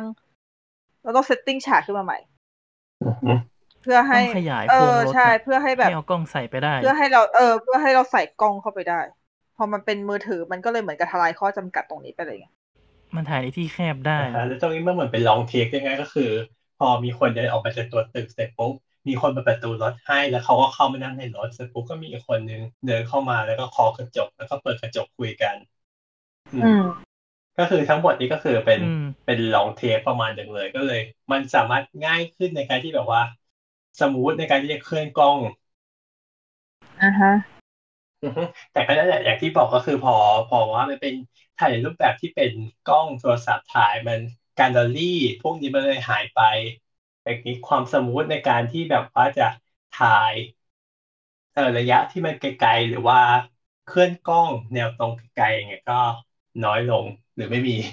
เลย ใช่ ก็ได้เป็น เราอยากเห็นเทอร์เรนซ์มาลิกเอากล้อง iPhone ถ่ายหนักบ้างอะ เอ๊ะ เทอร์เรนเทอร์เรนซ์มาลิกนี่เขาเด่นเรื่องดอลลี่เนาะ อ่าฮะ เรื่องภาพกว้างๆ ยาวๆ การเคลื่อนกล้องอะไรเงี้ยเขาเด่นมากเลย ถ้าเขาเอาถ้าเขาใช้ iPhone ถ่ายเนี่ยมันจะเขาเขาจะทำได้อยู่ไหมเนี่ย แต่จ เอาไว้ ริง เอาไว้ง่ายเอาไว้ง่าย คือเขาไม่ทำเนี่ย แต่จริงไอโฟนก็สามารถไปวางบนแบตเตอรี่ได้ไหม ใช่พี่ว่ามันก็ ได้ พี่ ถ้า ว่ามัน เกิด ก็มีราง โม เออเรา โมอุปก เรา รณ์เอา เราโมไงแล้วเราก็วางแล้วเราก็เคลื่อน อืม แต่เขาคงไม่ทำไงคือแบบอารมณ์ว่าแบบ ฉันต้องการมุมกว้างๆแบบว่า เพื่อที่จะ ใช่ เพื่อที่จะแบบฉายภาพเอาแบบ อืมน่ะปรัชญาเยอะๆธรรมชาตินู่นนี่นั่น นี่ไงไอโฟน ใช่ 11 Pro ซึ่งมันก็คง 12 Pro ก็มีเลนส์เทเรแล้วไง ดึงได้เต็ม ดึงได้เต็มที่ เดี๋ยวคุยไปคุยมา ฉันอยากได้ iPhone 12ฟาด ซื้อครับ ซื้อครับ เออ ต้องบอกไว้ก่อนว่า อันนี้เรามาคุยกันเองนะครับ ไม่ได้สปไม่ได้รับการสปอนเซอร์ใดๆ จากค่ายไหนค่ายหนึ่งเลย นั่นแหละก็เป็นประมาณนี้เนอะของหนังที่ถ่ายโดย iPhone แล้วนอกจากถ้าเกิดเป็นนอกจาก iPhone นะแบบว่าหนังบ้านเราอะไรอย่างเงี้ย แบบมีถ่ายด้วยกล้องมือถืออะไรอย่างงี้บ้างไหม ล่าสุดเคยเห็นนะ เป็นละคร เหรอ ละครไม่แน่ใจว่าช่องอะไร ตอนนั้นน่ะที่ส่งให้ปอนดูอ่ะ มันเป็นฉากหนึ่งในละคร อ่าฮะ เหมือนเขาใช้ iPhone อยู่นะ มัน มันเป็นฉากแบบขับรถไล่ล่ากันอะแล้วก็พระนางจะอยู่ในรถคันหนึ่งแล้วก็มีรถของผู้ร้ายอยู่อีกคันหนึ่ง โอ้ แล้วก็ เขาใช้เทคนิคลองเทคนะ เออ ลองเทคแล้วก็ใช้กล้อง iPhone แล้วก็คือสรถสองคันก็ขับไปตามถนนใช่ไหมแล้วก็จะมีรถอีกคันหนึ่งที่เป็นรถทีมงานอ่ะ จะเป็นคนคอยสอดกล้องเข้ามาถ่ายตรงกระจกรถ ขับแซง ก็คือถ่ายรถคันข้างหน้า ใช่ ก็คือเรียกยังไงดีอะ ก็ ไม่ คื ถึ อง ถ่าย ว่าร ถคันข้างหน้าก่อน อือฮึอ่ะ ถ่ายรถคันข้างหน้าเขาก็คุยกันพอคุยกันเสร็จปุ๊บใช่ไหมทีมงานก็จะเอากล้องออกแล้วก็เขาก็จะให้เขาก็จะชะลอรถลงเพื่อไปให้ทันคันที่สอง อือฮึ แล้วก็สอดกล้องเข้าไปในรถคันที่สอง อือฮึ แล้วก็ตัวละครในรถคันที่สองก็คุยกัน สลับไปสลับมาประมาณสองสามรอบมั้ง อือฮึ จบเทค อืมเรื่อง รู้สึก ว่า ว่าเออมันว้าวดีอะ ก็คือรถทุกคันเปิดกระจกหมดก็เลยจะสามารถสอดสอดไอโฟนเข้าไปได้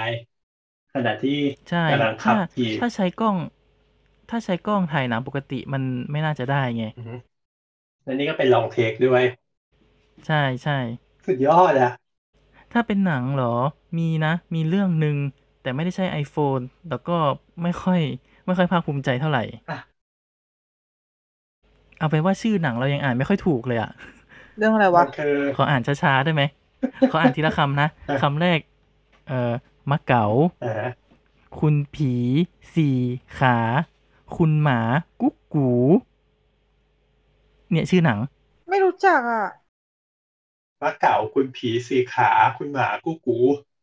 ใช่ ตอนนั้นเราเล่นพันทิปอยู่แล้วเขาอะมาตั้งกระทู้มาตั้งกระทู้บอกว่า เนี่ยเขากำลังทำหนังเรื่องแรกของโลกที่ถ่ายด้วยโนเกียลูเมียหนึ่งพันยี่สิบ ว้า เอ้ยหนึ่งศูนย์สองศูนย์ โอ้ นั่นแหละแล้วก็แบบว่า เอ๊ะเหรอ เหรอ อะไรเงี้ย เราก็ตอนนั้นเราอ่านกระทู้พันทิปแล้วก็เหรอ จนเขาได้ทำหนังฉายจริงๆอ่ะเขาเข้าฉายที่เมเจอร์รัตโยมั้งแต่ฉายแบบไม่ไม่ได้ไม่ได้ผ่านระบบซื้อตั๋วอะคือต้องซื้อซื้อเองอ่ะ เป็นรอบพิเศษแบบพิเศษพิเศษอ่ะ อืม อืมได้ไปดูไหมคะ ไม่ได้ดู โหพลาดได้ไงเนี่ย ตอนนั้นยังไม่ใช่ยังไม่ยังไม่ได้ดูหนังขนาดนั้นไง นะฮะ ตอนนั้นมันมีเพจรีวิวหนังหนึ่งไปดูแล้วก็แบบรีวิวได้แบบสนุกมาก คือรีวิวเขาอะดูสนุกกว่าหนังจริงอีก โอ้ ยฉันจะเป็นลม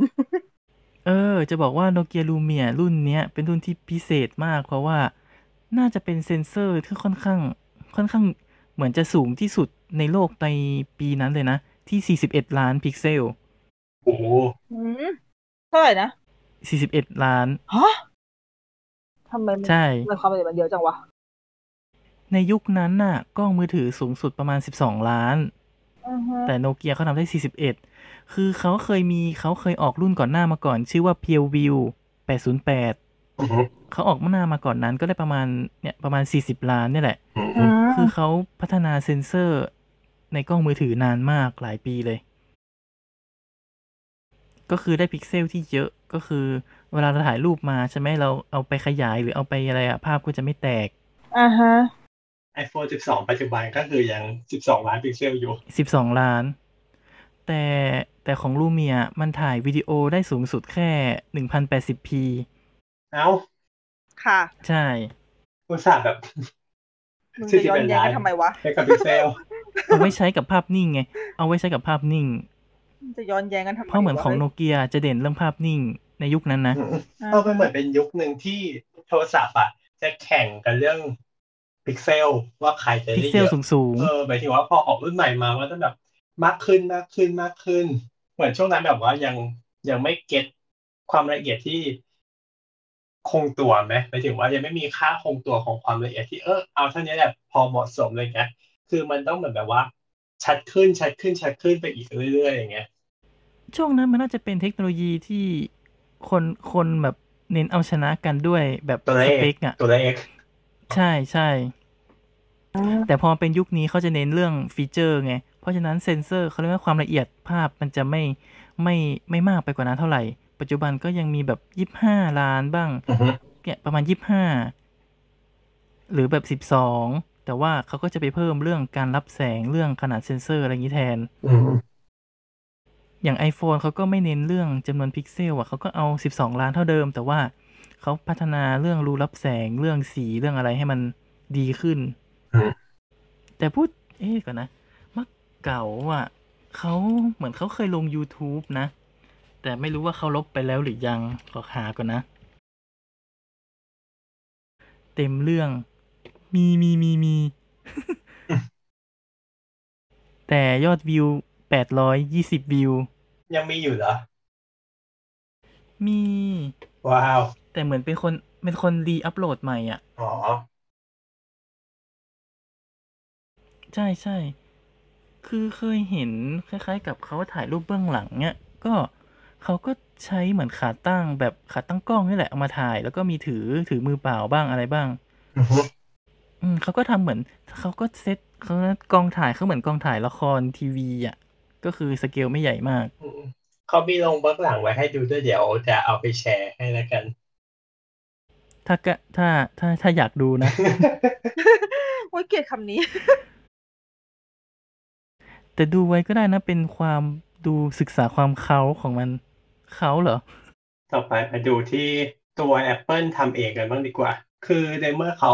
ขายของได้อยู่แล้ว เขาขาย iPhone ได้อยู่แล้ว เขาก็ต้องพรีเซนต์ตัวเองแหละว่า ถ้าเกิดเอา iPhone ถ่ายอ่ะ จะเป็นยังไงบ้าง อ่าฮะ อันแรกก็เออขอเอาพวกเป็นยุคหลังๆแล้วกันนะ ที่เป็นรุ่น iPhone 11 Pro ขึ้นมา ก็จะมีเรื่อง Hermitage Film Tour of the Gates Museum คือยังไง ก็คือเป็นอันนี้คือเป็นของ Apple เขาทำเป็นหนังออกมาเองนะเป็นหนังโฆษณา จะเรียกว่าโฆษณาได้ไหมอะยาวมากเลยอะ จะเอาแบบไหนอ่ะ ห้าชั่วโมงสิบเก้านาทียี่สิบแปดวินาที ไม่ใช่โฆษณาแล้วทัวร์ค่ะ ทัวร์ทัวร์เป็น เดี๋ยวก่อนนะห้าชั่วโมงดูผิดหรือเปล่า ไม่ผิด เท่า ห้า นี้ นา แหละ ทีหรือเปล่า เท่านี้แหละ ห้าชั่วโมง ห้าชั่วโมงสิบเก้า เดี๋ย นาว ที เดี๋ยวเดี๋ ยี่ ยว สิบ เดี๋ยว แปด เดี๋ยว นาที เดี๋ยวขอขอขอขอเคลียร์ฟายเลยห้าชั่วโมงแน่นอน เพราะว่าเออมีทานใหญ่ชิบหาย เดินทั้งวันก็ไม่หมด จริง นี่คือเคยไปมาจริงเนาะ ๆ ใช่เพราะเคยไปมาไง ห้าชั่วโมงนั่นแหละ แน่ๆโคตรอยากดูเลย อืม อ่ะอันอันนี้เป็นหนึ่งในหนังที่อยากดูชิบหายเลยอะ มันมีอยู่ใน YouTube ของ Apple เนาะ ใช่ใช่ แต่มันต้องใช้เวลาในการ แบบ ดื่มด คือแบบอืมก็ก็ยาวอะค่ะ แต่ว่า อืม ก็สมควร อ่าฮะ ก็สมควรกับที่ที่ Apple เขาเลือกมา เพราะว่า อืม ก็มีแต่งานเด็ดๆอะเนาะแต่ทีนี้เนี่ย คือพอเขาทำแล้วมันเป็นยังไงบ้าง ผลตอบรับหรืออะไรยังไง อ่าก็คือว่าอันนี้ก็คือใช้ iPhone 11 Pro ถ่ายนะครับ อ่ะ แล้วก็เอออย่างที่บอสได้บอกไปนะว่ามีความยาวถึง 5 ชั่วโมงกว่า ก็คือเขาเป็นการลักษณะพาทัวร์เซอร์วิทัสที่เป็นพิพิธภัณฑ์ของรัสเซีย อ่าฮะ เนอะก็คือพาทัวร์ทั้งหมดเลยก็คือขนาดที่ทัวร์เนี่ยก็คือไม่ได้แบบว่าแค่เดินถ่ายวิดีโอ พวกดูภาพจิตรกรรมอะไรต่างๆ มันมีเรื่องของเอ่อจิตรีลาเข้ามาร่วมด้วย อืม ก็คือจะมีการเอาวัดแสดงเต้นประกอบดนตรี มาปขั้น ระกอบไปด้วยขณะที่พาชม ำ มีดนตรี อ๋อ ใช่อันอันนี้ส่วนตัวเราคือเราดูจบแล้วอ่าฮะ โอ้ นานกว่าไททานิกอีกนะ อันนี้อันนี้เขาพา ไททานิกครึ่ง สามชั่วโมงถึงสี่อันนี้ห้าชั่วโมงถึงเก้า โอ้ เราก็นั่งดูไปเนาะ คนว่างสองศูนย์สองศูนย์พูดเลย เขาถ่ายแบบ ฉันอยาก เดิน ดูเถอะ ถ่ายตั้งแต่ต้นจนจบเลยเหรอ ใช่ใช่ ฉันอยาก เขาเริ่มเดิน ดูจนเนี่ย ถ่าย ตั้งแต่ต้นจนจบในเทคเดียว ฮะ ทั้งหมดนี้ เทคเดียว ช้าห้าชั่วโมงสิบเก้านาทีใช้ทั้งหมดหนึ่งเทค ไม่มีตัดเลยเหรอ ไม่ตัดเลย ลองเทคยาว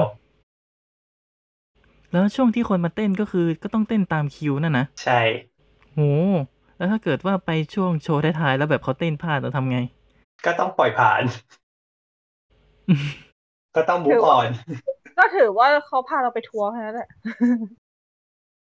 เนาะโหแต่แบบเวอร์มากอะแล้ว แล้วถ้าสมมติว่าถ่ายเสร็จปุ๊บ เรามาเช็คไฟล์แล้วไฟล์เสียงนี่ล่ะ ถ่ายใหม่ ไหม อันนี้ก็จะสวยมากเลยนะ แต่คือเขาก็ ใช่ เขาก็เซฟในการที่เขาใช้กล้อง iPhone ทั้งหมดสามตัวในการถ่ายพร้อมกัน ก็คือ ก็คือเขาจะเอา iPhone นะซ้อนกันประมาณสามสามเครื่อง เอาให้กล้องโผล่ออกมาแต่ละเครื่องแล้วก็ถ่ายไปพร้อมๆกันเลย ในในการที่ถือครั้งเดียวก็คือ เป็นใช้ตัวเขาเรียกว่าอะไรอ่ะก็คือโมตัวอุปกรณ์นะให้สามารถถือได้สามเครื่องพร้อมกัน อ๋อประมาณว่าถ้าเกิดไฟเครื่องหนึ่งมันเสียใช่ไหมก็ยังมีอีกสองเครื่องไว้ได้ ใช่เลยครับสำรอ อ่าฮะ งอือฮึ โอ้ก็คิดเออโอเค คิดดีเหมือนกัน นั่นแหละก็คือเขาก็พาชมเนาะทั้งหมด 45 แกลเลอรี่ 588 มาสเตอร์พีชนะครับ แล้วก็ทั้งหมดถ่ายด้วยกล้อง 4K ความละเอียดที่ 4K อืม อือฮึนั่นแหละ อันนี้ก็ถือว่าตื่นตาตื่นใจ ถ้าเกิดใครว่างๆก็ลองไปดูกันได้นะฮะ ใน YouTube มี อยากดูมากนี่จริงจริงๆจริง ๆ แปะเอาไว้ตั้งนานนะเหมือนกับตั้งแต่สมัยตอนตอนที่คุยกับปอ ตอน แรกๆใหม่ๆเลยไหม ตอนที่มันเออลง YouTube ใหม่ๆเลยตั้งแต่วันตอนช่วงประมาณวันที่สิบมีนาปีเนี้ย ไปแปะไว้ให้ตั้งนานแล้วบอกว่า เออ จงไปดู ใช่แล้วใช่แล้วพี่ก็บอกเฮ้ยพี่ลองเปิดเปิดดูพี่ชอบมากเลยนะ แต่ว่าคือมันยาวอ่ะ คือคือมันมันมันยาวจนแบบฉันฉันยังดูไม่ได้อะค่ะต้องให้สมาธิอ่ะ ต้องเก็บรายละเอียด แล้วถ่ายแบตไม่หมดเลยหรือไงเนาะหรือเขาเสียบ power bank เอาเสียบไปด้วยถ่ายไปด้วย ไม่เสีย power bank เลยนะครับ อันนี้ นี่ และ นี่แหละ ใน เป็นวิดีโอขายของที่แท้จริง อันนี้ยังขายของต่อได้อีกเพราะว่าห้าชั่วโมงสิบเก้านาทีที่ถ่ายทั้งหมดในลองเทคนั่นน่ะ ถ่ายเสร็จปุ๊บแบตก็ยังเหลือ แม้กระทั่งถ่ายด้วย ว้าว อ่า 4K แบตยังเหลืออีกสิบเก้าเปอร์เซ็นต์ โหอันนี้คือเขามีเบื้องหลังบอกใช่ไหม ใช่ใช่เขาสกเขาโชว์ศักยภาพแบตไปในตัวด้วย สุดยอดแห่งความขายของ เนี่ย แท้ ขายของ เอ๊ะ แต่จริง ๆ มันเคยมีอยู่นะ หนังที่ถ่ายที่ตรงเนี้ยรัชเชนอาร์กอ่ะ ปีหนังปีสองพันสอง ใช่ใช่ คือคนจะรู้จักกันว่าเป็นหนังลอง take- เป็นวันวันวันเทคเลยอ่ะ ที่ความยาวประมาณ 99 นาที หรือประมาณ 1 ชั่วโมง 39 ก็จะคล้าย ๆ กันเลย ก็คือเดินเข้ามาในพิพิธภัณฑ์ แล้วก็จะมีคนมามามาทำการแสดงอะ่ะ แล้วก็จะมีคน จะมีคนที่เป็นเหมือนตัวละครหลักอะ่ะ พาเดินชม พาเล่าเรื่อง อ่าฮะ หมายถึงว่าการนำเสนอคล้ายๆกัน ก็คือเป็นวันเทคแล้วก็เดินชมตามพิพิธภัณฑ์ แต่ของรัสเซียในเรื่องรัสเซียอาร์ตเนี่ยคือจะมีความพิเศษกว่านิดนึงก็คือว่านักแสดงไม่ได้มีแค่เหมือนที่ในเรื่องในที่ของ Apple ทำเพราะว่าของ Apple ทำจะมีแค่ตัวละครหรือว่าคนที่พาเดินเรื่องอ่ะ แค่ไม่กี่คน แต่ของในรัสเซียอาร์ตนี่คือ ใช้หลักหลักพันมั้งนักแสดง ใช่ นักแสดงหลักประมาณสองพันนะในการแสดงทั้งหมด แต่ทั้งหมดเป็นวันเทคนะ ใช่ใช่ เคยดูที่เป็นเหมือนกับเบื้องหลังอะ่ะ เป็นอ่านเอามาอ่านเอาเบื้องหลังมาประมาณว่าสมัยนู้นอ่ะ กล้องก็เป็นกล้องตัวใหญ่ แล้วก็ฮาร์ดดิสก์ที่เป็นฮาร์ดดิสก์เก็บไฟล์ก็จะเป็นฮาร์ดดิสก์ตัวใหญ่ คนที่แบกกล้องคือ ถ้าจำไม่ผิดว่าเขาถ่ายไปได้ประมาณครึ่งชั่วโมงอะ่ะ แล้วแบบเขาก็เริ่มแบบมันหนักอะ่ะหนักมากจนเขาก็เริ่มท้อแต่แบบ พอเขาเห็นนักแสดงที่เข้ามาร่วมฉากมาเต้นมาอะไรให้ดูอะแล้วแบบเขาก็เหมือนกับเขาก็มีแรงฮึดที่อยากจะไปถ่ายต่อให้จบ นะฮะไม่งั้นอีกสองพันคนเตรียมด่าคุณ อืม นั่นแหละก็อันนี้ก็เลยคิดว่า Apple น่าจะ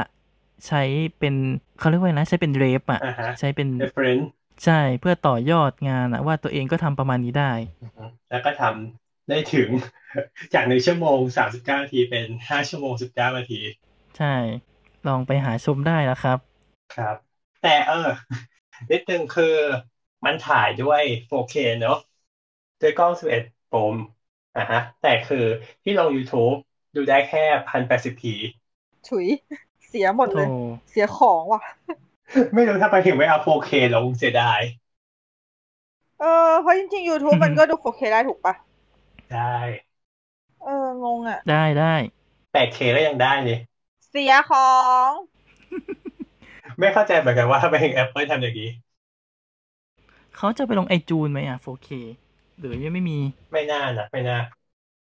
เช็คกัน การตลาดเปล่า ถ้าเขาเอาลงในแพลตฟอร์มตัวเองก็พอได้ อื นะ มก็พอเข้าใจแบบไปจ่ายตังค์ดูดิ ไม่มีจ้า อืม ค่ะ เยี่ยม แล้วมีอีกไหมที่ Apple ทำอีก ก็มีอีกหลายเรื่อง หลายเรื่องด้วย ในปีเดียวกัน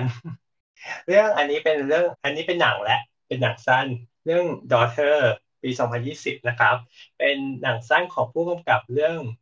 Hidden Finger มีเต้นฟิกเกอร์อ๋อทีโอดอร์เมลฟี่ อ่าฮะ Hidden Figure ที่ Octavia Spencer เหรอ ใช่ใช่ ใช่ใช่ใช่ อ่า สามสาว อืม สามสาวนักคำนวณ ในนาซา ใช่ ใช่ อ่าฮะ อือฮึก็คือมาทำหนังสั้นให้ Apple เรื่องชื่อว่า Daughter เป็นเกี่ยวกับเออเป็นผู้หญิงชาวจีนที่เป็นมีอาชีพขับรถแท็กซี่ แต่คือก็ต้องพาลูกสาวของเขานั่งในรถแท็กซี่ไปด้วย เลี้ยงก็คือเลี้ยงในรถไปด้วยอ่ะก็คือให้นั่งเบาะหลัง แล้วก็ผู้โดยสารขึ้นมาก็คือก็จะได้คุยกันได้ทักทายกับเธออือฮึแต่ก็ อันนี้ห้าชั่วโมงไหม ไม่ถึงไม่ถึงอันนี้แปดนาทียี่สิบวิ อ๋อหนังสั้น หนักสั้นหนักสั้นอันนี้ก็เป็นอีกเรื่องหนึ่งที่เขาทำขึ้นมา ซึ่งก็ภาพสวยดีอืมไม่ได้มีอะไรมาก อืม อืมเก็บไปดูดีกว่า อือฮึแต่ก็แอบแอบซึ้งนิดนึงตอนท้าย คือคือมันมีคอนคอนฟ lict อยู่แล้วแหละ แล้วก็อีกอันหนึ่งล่าสุดเลย หลายๆคนก็ได้ได้ดูกันแล้วก็คือเรื่อง The Stunt Double อันนี้ไม่เคยดู คุ้นคุ้น อืมอันนี้จะเป็น เอ่อถ่ายด้วยกล้อง 11 Pro เหมือนกัน อันนี้เป็นผู้กำกับเรื่อง La La Land เป็นคนท เดเมียนดาเมียนกัสเซล ำอ่าใช่ ๆใช่ ซึ่งหนังเรื่องนี้มีความพิเศษอย่างหนึ่งคือ เป็นหนังแนวตั้ง อืม ก็คือถ่ายวิดีโอแนวตั้ง แทนที่จะถ่ายแนวนอน ใช่ แล้วก็แล้วก็มาฉายให้ดูแนวตั้ง ใช่ ใช่ ถ้าดูในหน้าจอมือถืออะ YouTube มันก็รองรับ มันก็ฉายเต็มจอให้เรา อืมถ่ายเต็มจอแบบ ไม่ต้องไม่ต้องตะแคงภาพดูแล้วไง ก็คือดูขณะที่เราถือปกติได้เลย แต่ถ้าดูหน้าจอคอมก็ ต้องเอียงเอา ต้องเอียงจอให้ตั้งขึ้นนั่นแหละความพิเศษของเรื่องนี้ก็คือเป็นหนังในรูปแบบแนวตั้งแล้วก็คือเป็น vertical cinema มันก็สวยไปอีกแบบนะ เคยเห็นภาพตัวอย่าง รู้สึกว่าเป็นอีกแพลตฟอร์มที่น่าจะเกิดขึ้นได้ และมีโอกาสเกิดขึ้นในอนาคต อย่างที่ก่อนหน้านี้ก็คือ เคยมีทีวียี่ห้อหนึ่งนะที่จะออกมาทำเป็นทีวีแนวตั้ง แล้วก็มีโรงหนังที่เป็นแนวตั้งก็มี จริงเหรอ มีแล้วเหรอต้องหนังแนวตั้ง มีมีมีเราไปเสิร์ชดูก็ได้ว่า vertical cinema มีอยู่ที่อัมสเตอร์ดัม ว้าว โอ้ นี่ไงมันมีเว็บของมันอยู่ verticalcinema.org อือฮึ มันเหมือนมันทำมันทำเหมือนเป็นโบสถ์น่ะ ใช่ มันเลย เหมือน สวย เขาเอาโบสถ์มาทำอ่ะ มันเลยสวยไงชอบ เป็นคนชอบโบสถ์ แล้วชอบชอบ เหมือนเป็นปราสาทตามตามหนังตามการ์ตูนดิสนีย์อ่ะ ปราปราสาทเจ้าหญิงนิทรา คล้ายๆเนาะ แล้วก็ฉายหนังแนวตั้ง เปิด t ิ k t o k ได้ไหมอ่ะ t ิ k t o k ก็แนวตั้ง เกลียด โอ้ทิกตอกนะเป็นหนังไหมอะอย่างเงี้ยถ้าเป็นอย่างนี้ถือว่าทิกตอกนะเป็นภาพยนตร์ประเภทหนึ่งไหม เป็นภาพยนตร์สั้นไหม มันก็ได้นะ ตอนแรก t ิ k t o k มันอัพได้แค่ 15 วิมั้ง แล้วมันก็ขยายเป็น 1 นาที ค่ะ จริงๆหนังสั้นหนึ่งนาทีมันก็มีอยู่แล้วไง ถ้าเกิดอย่างนี้ก็แสดงว่า ใช้ได้ อืมทิกตอกก็อาจจะเป็นหนังหนึ่งเรื่องก็ได้ ว้าว หรือไม่งั้นเขาก็ใช้แบบหลายๆ t ิ k t o k มาต่อกัน ก็เป็นหนังสั้นได้ โอเค โลกเรา แต่ มี คื ค อน มัน ทำหนั มั ง น เย แปล อะ กตาจริงๆนะ คือเราดูอันนั้นแล้วอะอะไรนะ เรื่อง The Stuntman อะ Stunt Double นะฮะ ภาพมันจะแปลกตาดีแล้วรู้สึกว่าเขาเขาก็ไม่ต้องเซตฉากกว้างเท่าไหร่ แต่ว่าเขาก็แค่เซตฉากให้มันสูงขึ้น อืม ก็เปลี่ยนเป็นแนวไปอีกมุมหนึ่งเลยอะ ใช่ มันจะอยู่เรื่องที่การเซตฉากด้วยเนาะ อือฮึก็คือเราไม่ต้องแบบว่า เออใช้มุมที่กว้างมากเพื่อการการเล่าเรื่องแต่เราเปลี่ยนเป็นมุมสูงแทนหรือเราทำให้เราสามารถเห็นตัวคนได้เต็มตัวมากขึ้น ทั้งตัวอะไรอย่างเงี้ย ใช่เพราะว่าคนยืนคนยืนเป็นแนวตั้งเนาะ ใช่ก็คือปกติถ้าเกิดสมมติเราจะเอาเฉพาะสีหน้าอย่างเนี่ยเราก็จะได้เห็นแค่แบบว่าส่วนครึ่งตัวหรืออะไรอย่างเงี้ยแต่นี้คือเรายังได้เห็นร่างกายทั้งทั้งตัว เห็นว่าปฏิกิริยาของแต่ละตัวละครเป็นยังไงบ้าง อืม อืมเนี่ยไม่รู้ว่าเขาเขาใช้ทริคนี้ในการที่แบบว่า เอาพวกพวกกับใหญ่ๆมาทำอย่างนี้ด้วยหรือเปล่าเพื่อแบบเอ้ย มันทำได้ว่ะอะไรอย่างเงี้ย แล้วก็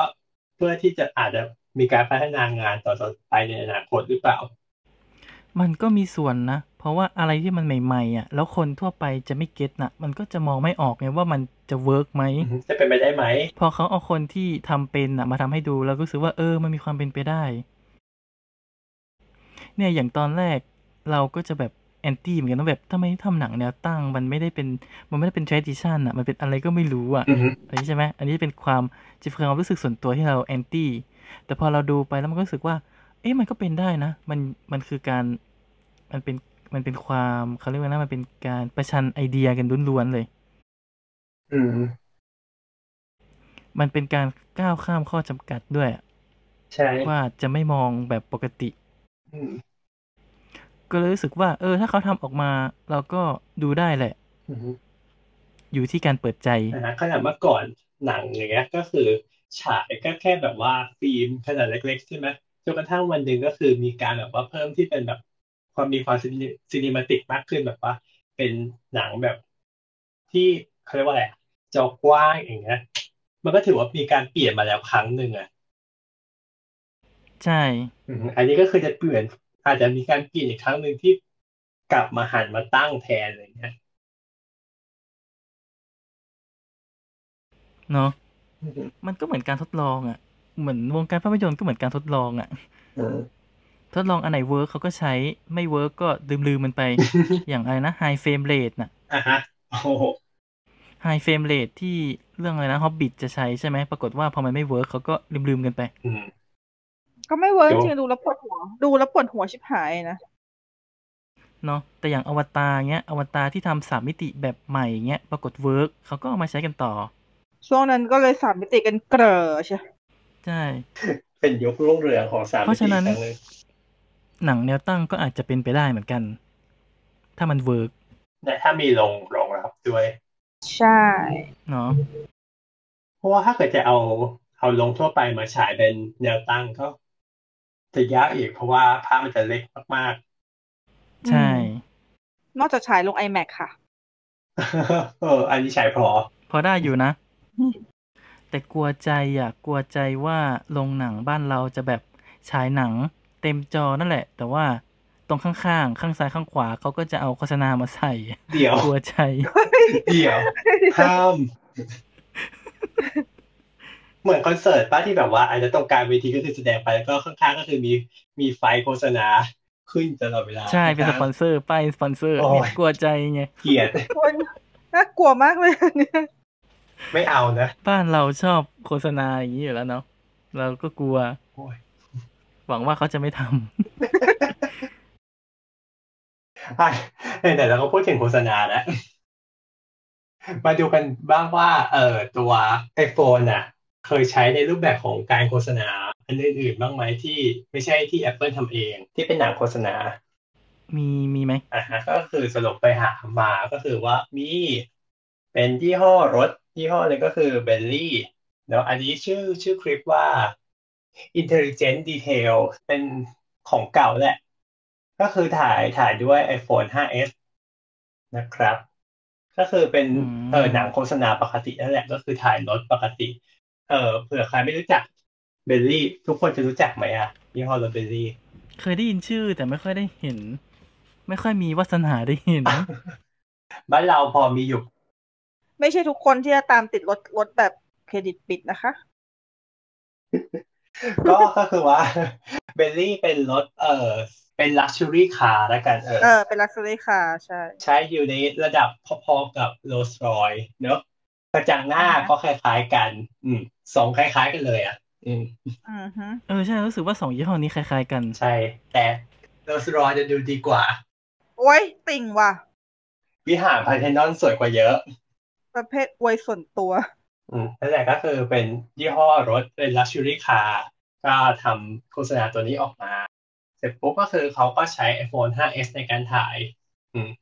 และความ อ่าฮะ พิเศษอีกอย่างหนึ่งคือ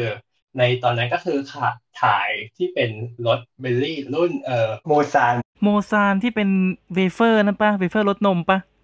นั่นเป็นโลซาน อ๋อ อ่าอ่าไปค่ะไปค่ะ ก็ความพิเศษคือถ่ายด้วย 5S เสร็จปุ๊บก็คือเขาถ่ายกับรถเบลลี่รุ่นมูซานเนาะบนหลังที่นั่งของคนขับและข้างๆคนขับอ่ะ ก็คือจะมีจอให้เราให้คนข้างหลังดูได้ถูกไหมก็เหมือนรถทั่วๆไปน่าจะพอเคยเห็น อ่า เก็ตไหมนั่นแหละแต่อันนั้นคือเขาใช้เป็น iPad Air ติดมาให้กับรถ หลังจอจะเป็น iPad Air ใช่ก็คือจอตรงนั้นน่ะก็คือใช้ใช้ iPad Air รุ่นหนึ่ง พร้อมกับแป้นคีย์บอร์ดไร้สายในตัว อืมก็สมกับเป็น luxury car อือฮึในสมัยนั้นนะ ที่เขายังแถม iPad อยู่ตอนนี้ก็คือไม่ใช้ iPad แล้ว แต่ ค่ะ ในขณะนั้นก็คือว่า พอเขาถ่ายเสร็จปุ๊บเขาก็ขึ้นมาบนรถ แล้วก็ถ่ายโอนข้อมูลไฟล์ต่างๆ มาให้บน iPad Air หลังคนขับ แล้วก็ตัดต่อกันบนนั้นเลย อ่าฮะ หูตัดต่อบนรถ อือฮึตัดต่อบนรถเลยจนกระ ค่ะ ทั่งไฟนอล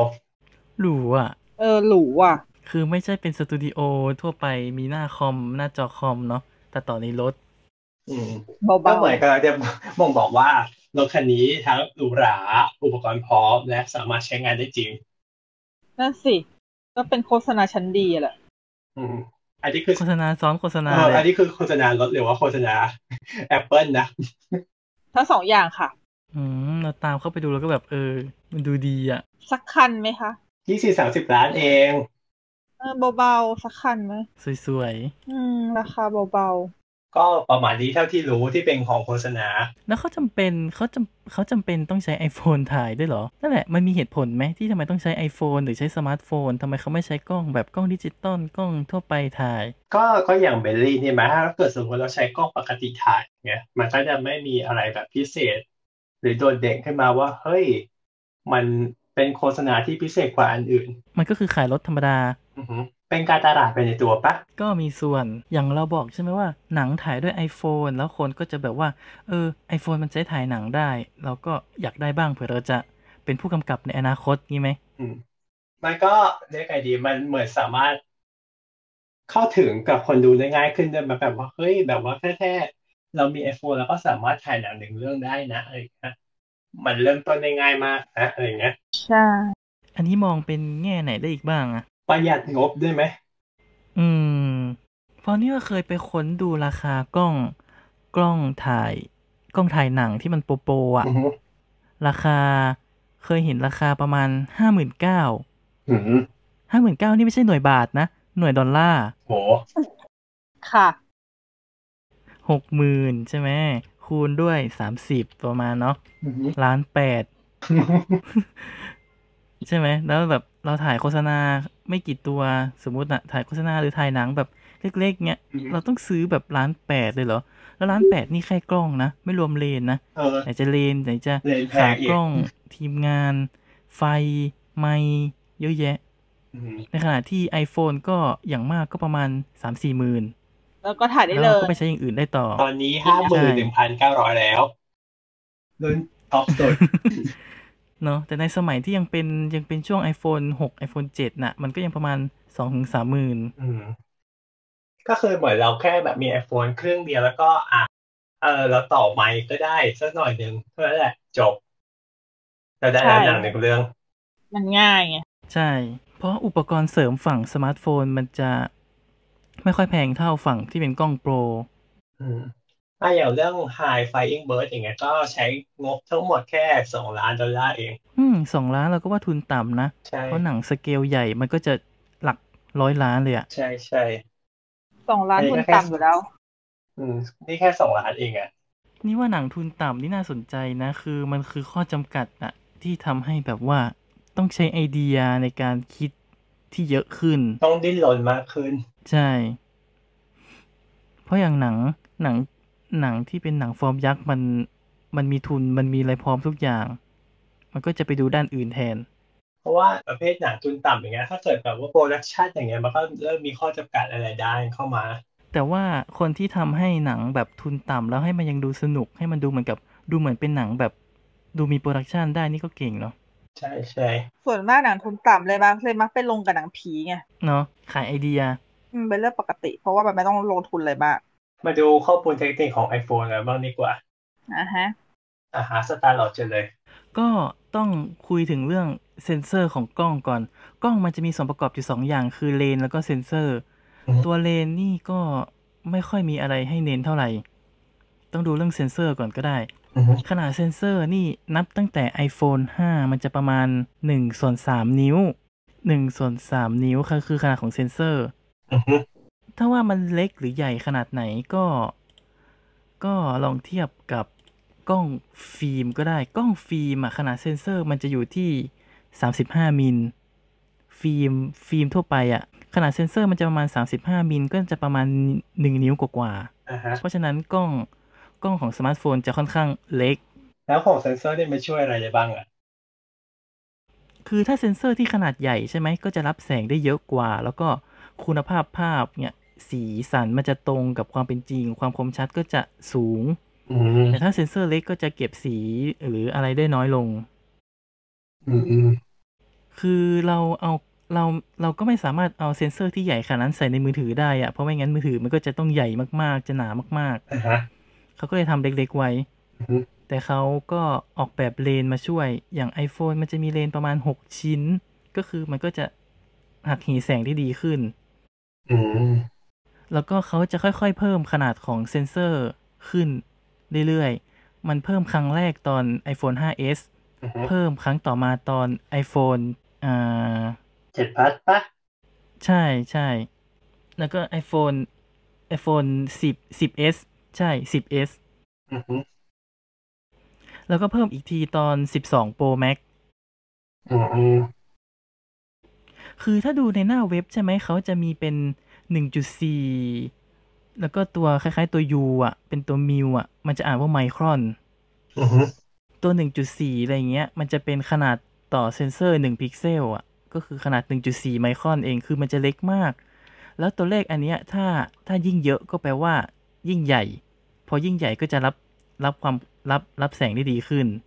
อืม ตอน iPhone 5 มันจะอยู่ที่ 1.4 แล้ว iPhone 5s มันจะเป็น 1.5 แต่พอ iPhone 6s ใช่ไหมมันมันเพิ่ม มันเพิ่มจำนวนพิกเซล เพราะฉะนั้นตัวตัวเซนส์ตัวขนาดเม็ดพิกเซลก็จะลดลงเหลือ 1.22 อือฮึ แต่พอมันเป็นรุ่นรุ่น 10s ก็จะเพิ่มเป็น 1.4 จากนั้นพอเป็น 12 Pro Max มันเพิ่มเป็น 1.7 เท่าที่ดูอ่ะ ยังไม่มียังไม่มีเลยมั้ง ที่รุ่นยี่ห้ออื่นอ่ะ ที่ใหญ่กว่า 1.7อ่ะ อ๋อเขาถึงได้เรียกว่า เขาถึงได้เรียกว่ากล้องระดับโปร ใช่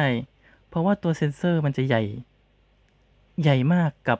ถ้าเทียบกับกล้องมือถือรุ่นอื่น อือฮึ แต่ถามว่ายังเล็กกว่ากล้องดิจิตอลไหมก็ก็ยังเล็กกว่า เซ็นเซอร์กล้องดิจิตอลน่ะจะใหญ่กว่า มันจะประมาณนิ้วหนึ่งหรืออะไรอย่างเงี้ย กล้องถ่ายหนังก็เซ็นเซอร์ก็จะประมาณ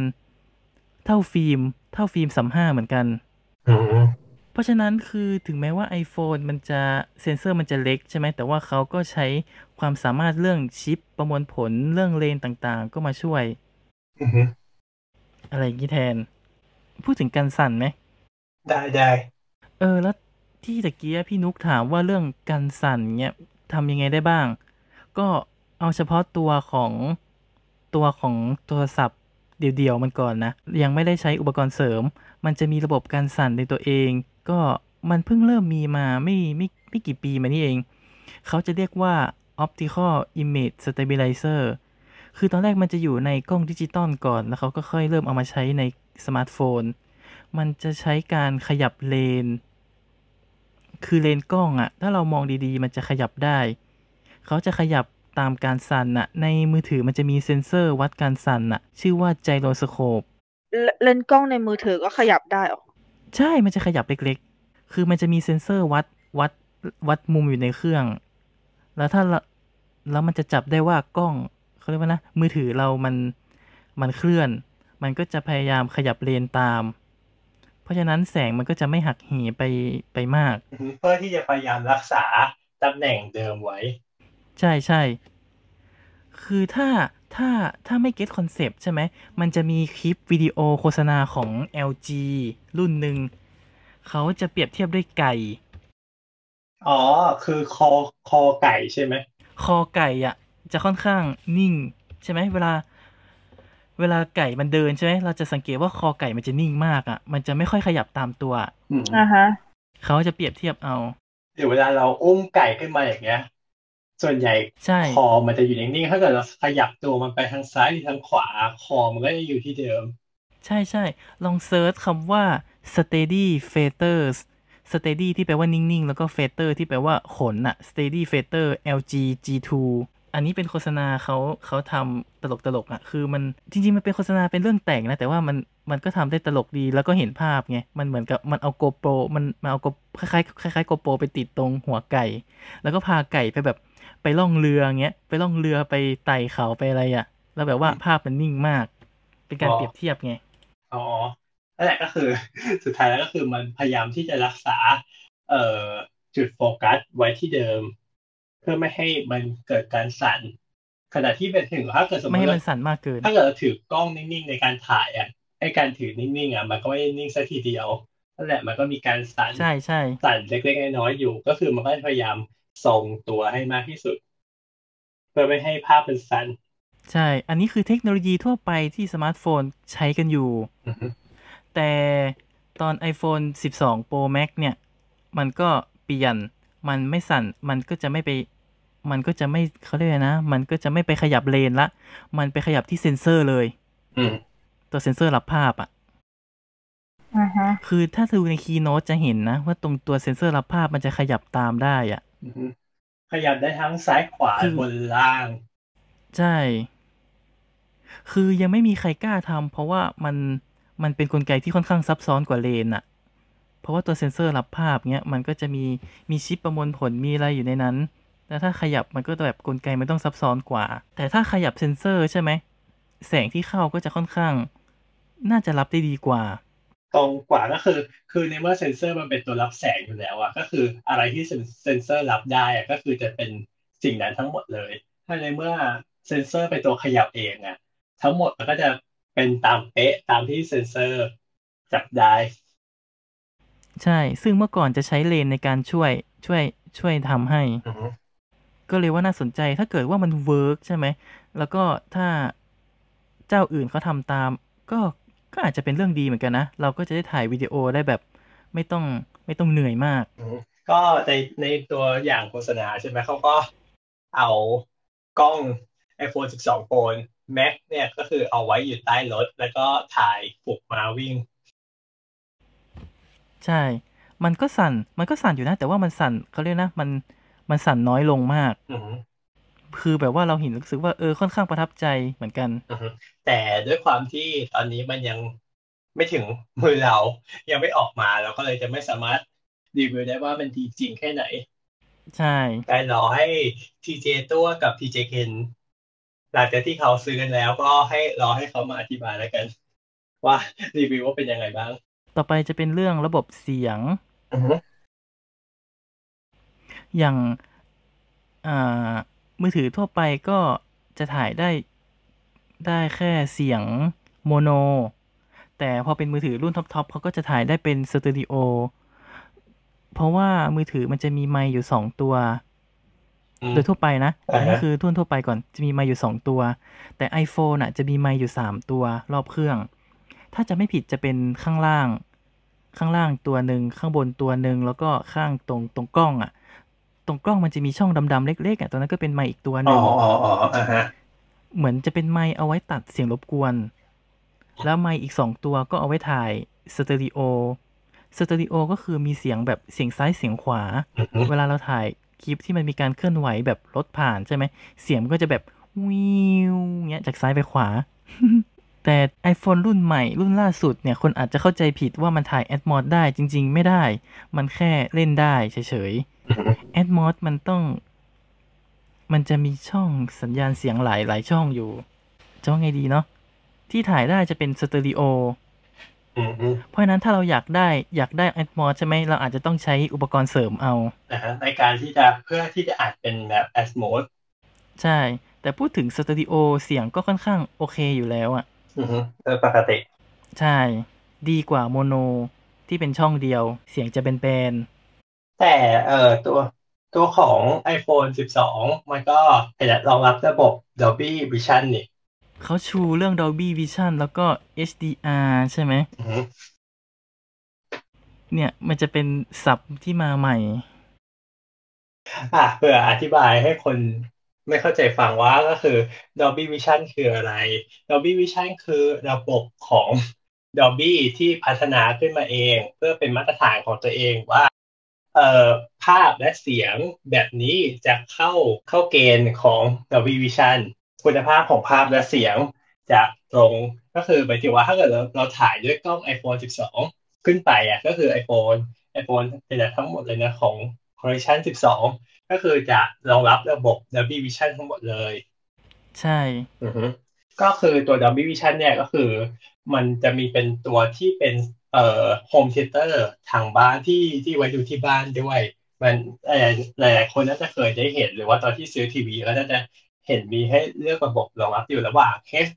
HDR 10เนาะกับ Dolby Vision รองรับระบบ Dolby Vision อะไรเงี้ยก็ได้ภาพที่สดกว่าสดใสกว่าเสียงที่แน่นกว่าอะไรประมาณเนี้ย เอางี้ละกันต้องขอเริ่มจากธรรมดาก่อนเลย ธรรมดาเขาจะเรียกว่า SDR หรือ Standard Dynamic Range ก็คือคลื่นความถี่ของแสงอะ่ะ มันกับอุปกรณ์หน้าจอสมัยก่อนใช่ไหมมันก็ยังแสดงสีไม่ได้แบบทุกสีอะ่ะ มันก็จะแค่แสดงสีที่สำคัญสำคัญๆออกมา เพราะฉะนั้นตาที่มองเห็นก็จะรู้สึกว่ามันยังไม่ใช่สีที่ครบ อ่าฮะ ในชีวิตจริง แต่ว่ามันมันดูได้แต่ว่ามันไม่ได้มันไม่ได้ครบไง เขาก็เลยเริ่มพัฒนาจอที่แสดงสีสันได้แบบได้ได้มากกว่า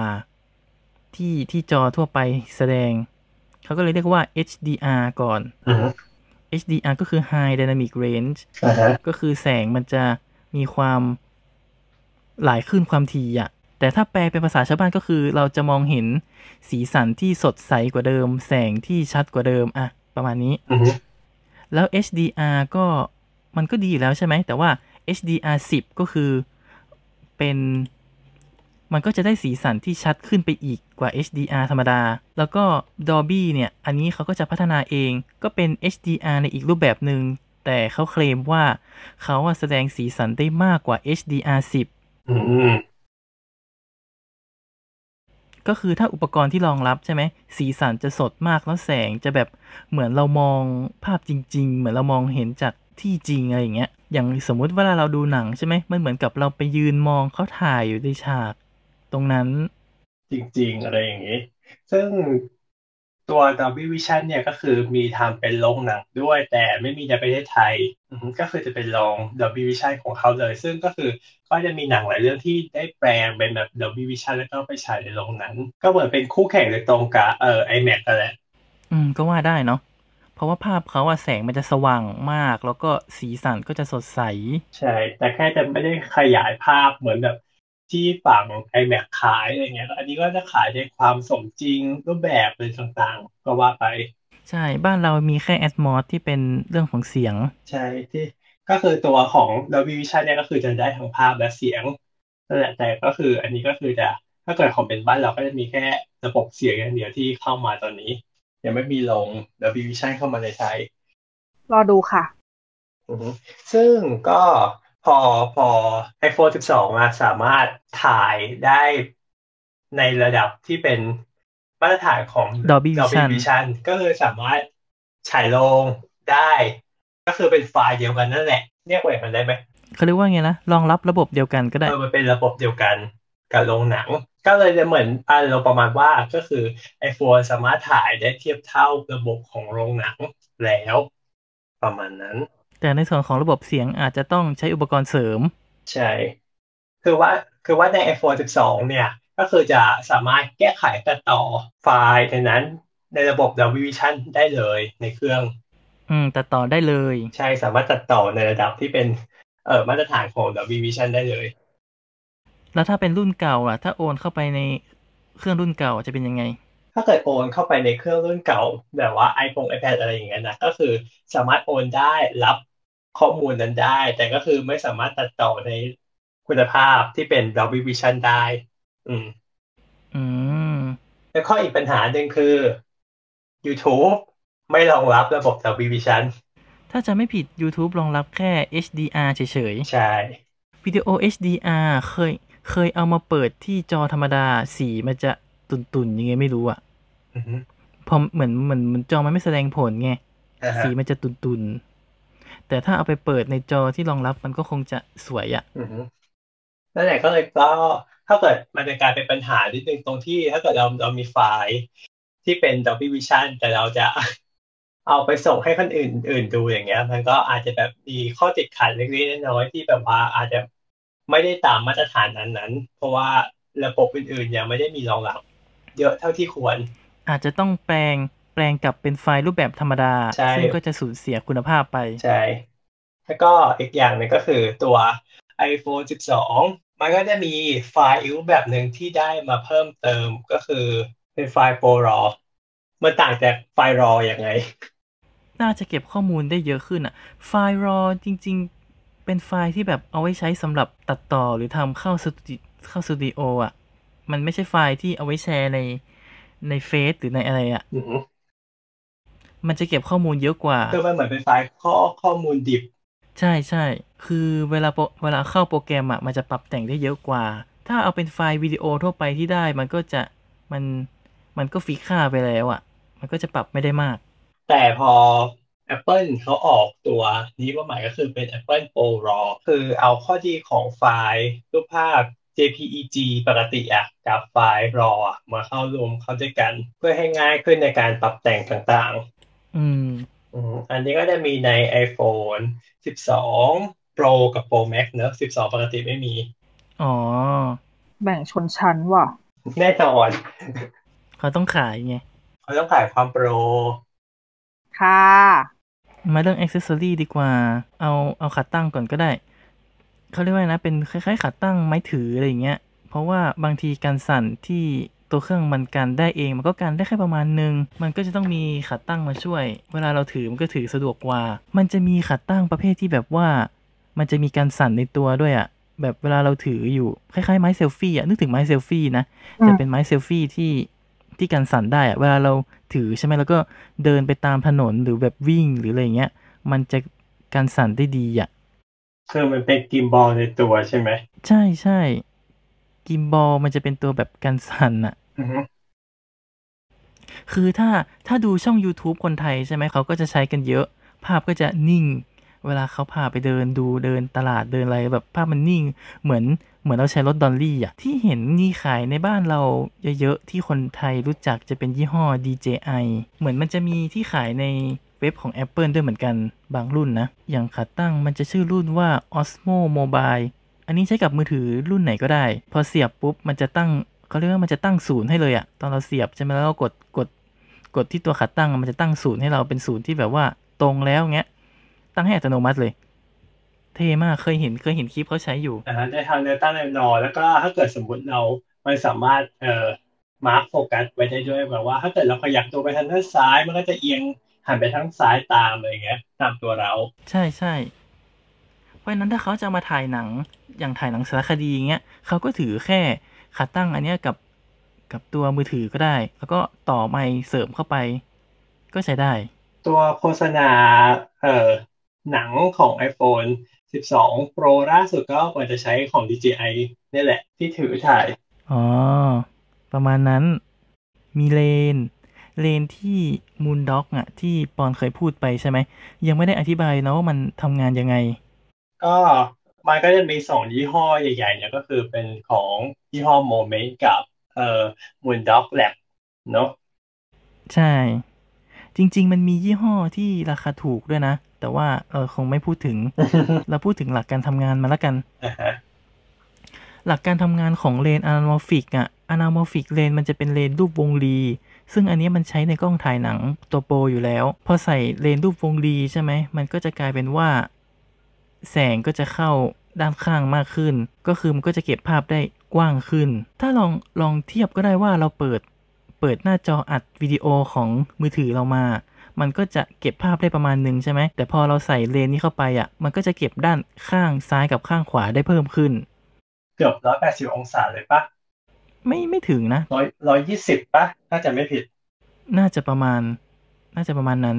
เก็บได้กว้างมาก แล้ววิดีโอจากสมาร์ทโฟน จาก iPhone หรือจากรุ่นไหนอะ่ะ มันจะเป็น 16 ต่อ 9 อยู่แล้ว เป็นค่าเริ่มต้น 16 ต่อ 9 นี่ก็จะประมาณ 1.78 ต่อ 1 อันนี้คือทอนสัดส่วนนะ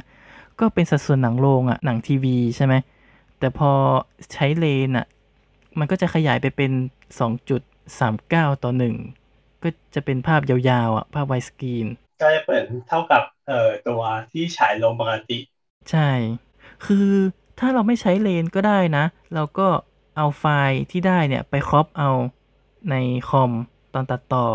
แต่ว่ามันก็จะเสียข้างบนข้างล่างของภาพไปไง อืมแล้วก็จะเสียขนาดภาพที่จะมีโอกาสได้มากขึ้นไปอีกก็คือภาพมันจะแคบลงจากที่ถ้าเกิดเราใช้เลนส์ anamorphic มันก็คือจะได้ภาพที่กว้างขึ้น โดยได้ในไซ ใช่ ส์ ใช่ สเกลเท่านี้เหมือนเดิม ใช่ ซึ่งการใช้เลนอ่ะ ต้องใช้แอปมันด้วยนะ เพราะว่าถ้าเราใช้เลนมันอ่ะ กับ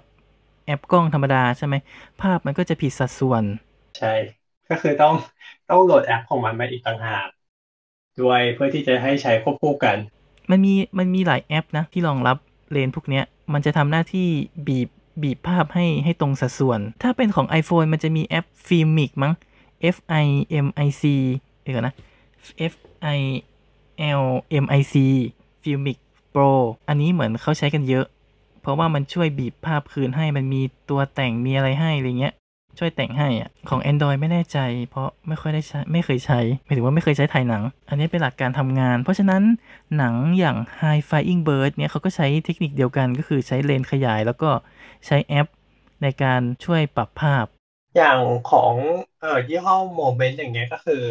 ตัวใน anamorphic ก็มีหลายแบบให้เลือกด้วยเช่นกัน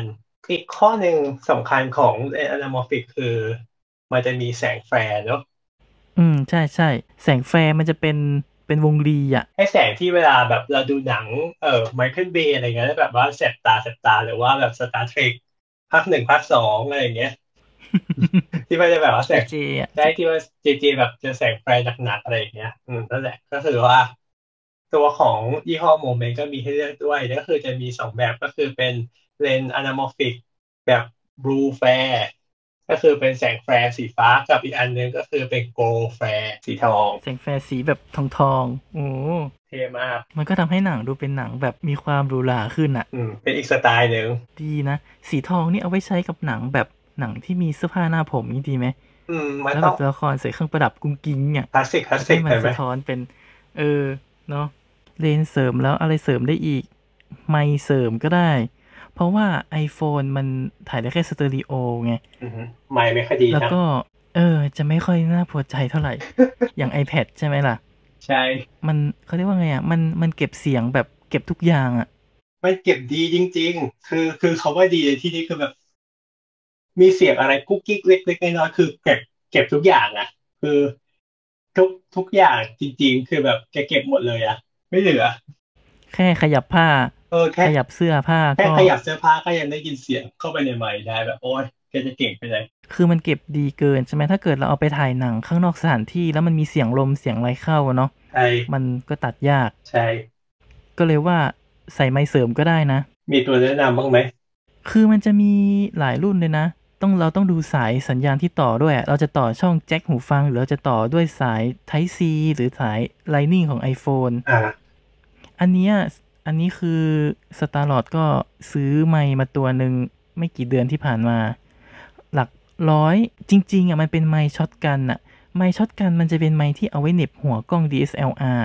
อืม รู้จักกล้อง DSLR ที่เป็นกล้องถ่ายโปรโปรอ่ะ อ่าฮะ ตรงช่องข้างบนอ่ะ อ่าฮะอ่าฮะ ตรงช่องข้างบนที่มันใส่แฟลชใช่ไหม ใช่ จ ใช่ ริงๆมันถอดแฟลชออกได้ อือฮึ มันถอดแฟลชแล้วมันก็ใส่ไมค์เข้าไปได้ แล้วก็เสียบสายเข้ากับข้างๆ ข้างๆ ตัวกล้อง ก็จะเป็นไมค์แยก เคยเห็นนะบางทีเวลาเขา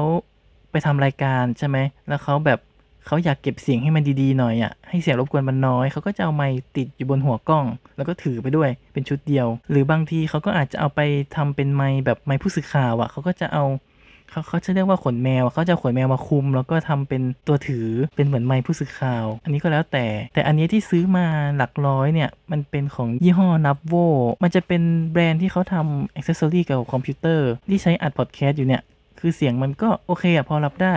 ไม่ได้ดีมากแต่พอรับได้ แล้วก็เสียงภายนอกไม่ค่อยเข้า เสียงของสตาร์ลอดปัจจุบันนี้เลยเวอร์ชันนี้แหละ เสียงลมเสียงอะไรอะมันจะเข้าน้อยลง มันก็จะดึงเสียงที่อยู่ข้างหน้าเราอย่างเสียงพูดเข้ามามากที่สุด แต่พูดถึงถ้าเอาไปใช้ทำก็ได้นะ มันก็จะเก็บเสียงพูดได้ดีขึ้น เวลาเราไปทำหนังอย่างเช่นหนังแบบด็อกิวเมนทัรี่อะเวลาเราจะไปสัมภาษณ์ใครก็เอาไมค์เสริมแนบไปด้วย เท่าที่ฟังฟังๆมาก็เลยรู้สึกว่า พอมันช็อตออน iPhone ได้นี่ก็ชีวิตมันง่ายขึ้นจริงๆว่าไม่งวนแต่ทุกคนมันทำหนังไปหมดเลย ก็ใช่ ใช่แล้วพอแล้วมันก็มีอ็อกเซอรี่ช่วยด้วย อืมแล้วก็อย่างมีอย่างอันนะไฟ LED พกพาอย่างเงี้ย คือมันก็มีขนาดที่กระทัดรัดลงเล็กลงไม่ต้องแบบต้องแบบไฟยิ่งใหญ่แบบถ่ายหนังอะไรอย่างเงี้ย ไฟสตูดิโออะไรเงี้ยก็ใหญ่ไป อืม เดี๋ยวนี้มันมีไฟแบบถือถือได้อ่ะ ใช่ ค แบบ ล้ายๆคล้ายๆไฟฉายอ่ะ ใช่ทรงแบบทรงสี่เหลี่ยมผืนผ้าอย่างเงี้ยขนาดแบบใหญ่กว่าโทรศัพท์นิดนึงอ่ะแต่แค่นั้นก็สามารถแบบ ใช่ ให้ความสว่างได้มากพอแล้ว อย่างน้อยแบบสายบิวตี้อ่ะที่ต้องต้องฉายไฟหน่อยอ่ะก็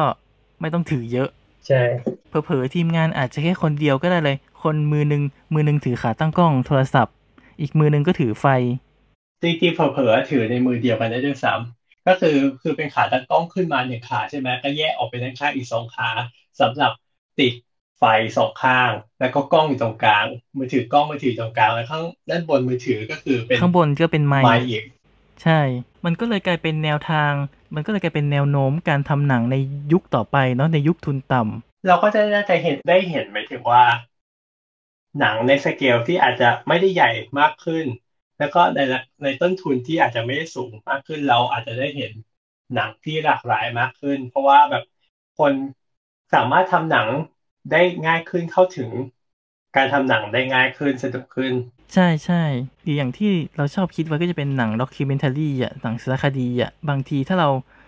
ในชีวิตจริงที่เราไปตามใครสักคนหรือแบบเราเข้าไปในสถานที่ที่มันมีความสุ่มเสี่ยงอ่ะ ถ้าเราพกกล้องตัวใหญ่ๆไปแล้วมันแบบมันไม่คล่องมันมันไม่คล่องตัวเนาะถ้าเราถือไปแค่โทรศัพท์เอาไปถ่ายใช่ไหมเกิดมันเกิดเหตุอะไรมันวิ่งอ่ะมันก็โอเค มันก็ถือวิ่งไม่ยาก ก็เก็บใส่กระเป๋าค่ะ ใช่ใช่ มันจะคล่องตัว หรือบางทีอ่ะอาจจะใช้ซัพพอร์ตซัพพอร์ตหนังใหญ่ได้ หนังใหญ่บางเรื่องที่บางทีอาจจะแบบ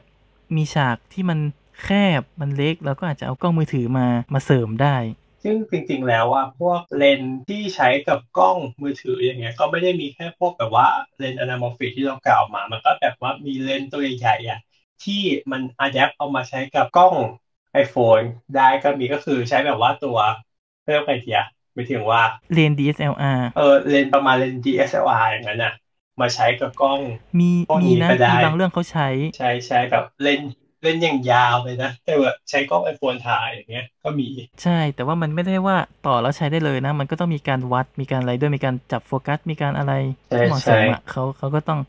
มันก็เหมือนเป็นการประดิษฐ์ประดอยด้วยส่วนหนึ่ง อืม ต้องหาโมหาทำอะไรเอา แต่เคยเห็นมันมีคนทำได้อ่ะ ใช่ ถือว่าประมาณนี้แหละเนาะก็รอดูกันว่าในปีถัดๆไปจะมีหนังอะไรบ้างที่ถ่ายด้วยกล้อง iPhone นะครับ ตัวโทรศัพท์มันก็พัฒนามากขึ้นเรื่อยๆทำให้ข้อจำกัดของตัวกล้องถ่ายหนังแบบโปรขนาดใหญ่กับตัวกล้องโทรศัพท์มันเริ่มค่อยๆ มีส่วนที่ความสามารถอะต่างกันเริ่มค่อยๆ ลดลงทีละน้อยทีละน้อยเนาะก็มันก็เลยกลายเป็นว่า ในส่วนเนี้ยก็อาจจะ ทำให้ผู้พัฒนาหรือทั้งผู้พัฒนาตัวโทรศัพท์เอง หรือว่าตัวผู้ครีเอทผลงาน ด้านหนังเองก็เหมือนมีโอกาสที่จะเพิ่มศักยภาพของทั้งสองอย่างให้มันมากขึ้น แล้วก็เป็นการพัฒนางานในอนาคตได้ต่อไปมันก็อาจจะทำให้เราสามารถได้เห็นรูปแบบใหม่ๆในการถ่ายหนัง ในยุคต่อๆไปได้มากขึ้น ใช่ อาจจะไม่ได้ไม่ได้ต้องแบบภาพสวยหวือหวา แต่ว่าใช้ไอเดียในการเล่าที่มากขึ้น ใช่ หรือในอนาคตอาจจะภาพสวยไปด้วย แล้วก็ไอเดียดีไปด้วยก็ได้ แล้วก็ประหยัดต้นทุนลงไปได้อีกหน่อยพี่พี่มองว่ามันเป็นการเปิดทางให้กับคนทำหนังเล็กๆมากขึ้น ใช่ ให้เข้าถึงอุปกรณ์ได้ง่ายขึ้นสะดวกขึ้น เย่ก่อนจากกันไปนะครับ ขอฝากรายการเราไว้ด้วยนะครับ สามารถรับฟังได้ทางทุกแอปพอดแคสต์นะครับ เพียงคุณเสิร์ช The Opening Credit นะครับหรือจะเสิร์ชสามโคกเรดิโอก็ได้นะครับ แล้วก็ YouTube Channel นะครับสามโคกเรดิโอสามารถติดตามข่าวสารของเราได้ทาง Twitter นะครับ The Opening Cast นะครับ หรือช่องทางอื่นๆของสามโคกเรดิโอนะครับ ไม่ว่าจะเป็น Twitter Facebook Instagram นะครับ สามารถร่วมพูดคุยกับเราได้ทาง hashtag เครดิตเปิดนะครับ และก็เราจำนะครับว่า EP หน้าเราจะพูดถึงเรื่องอะไรสำหรับ EP นี้ลากันไปก่อนพบกันใน EP หน้าสวัสดีครับ สวัสดีครับ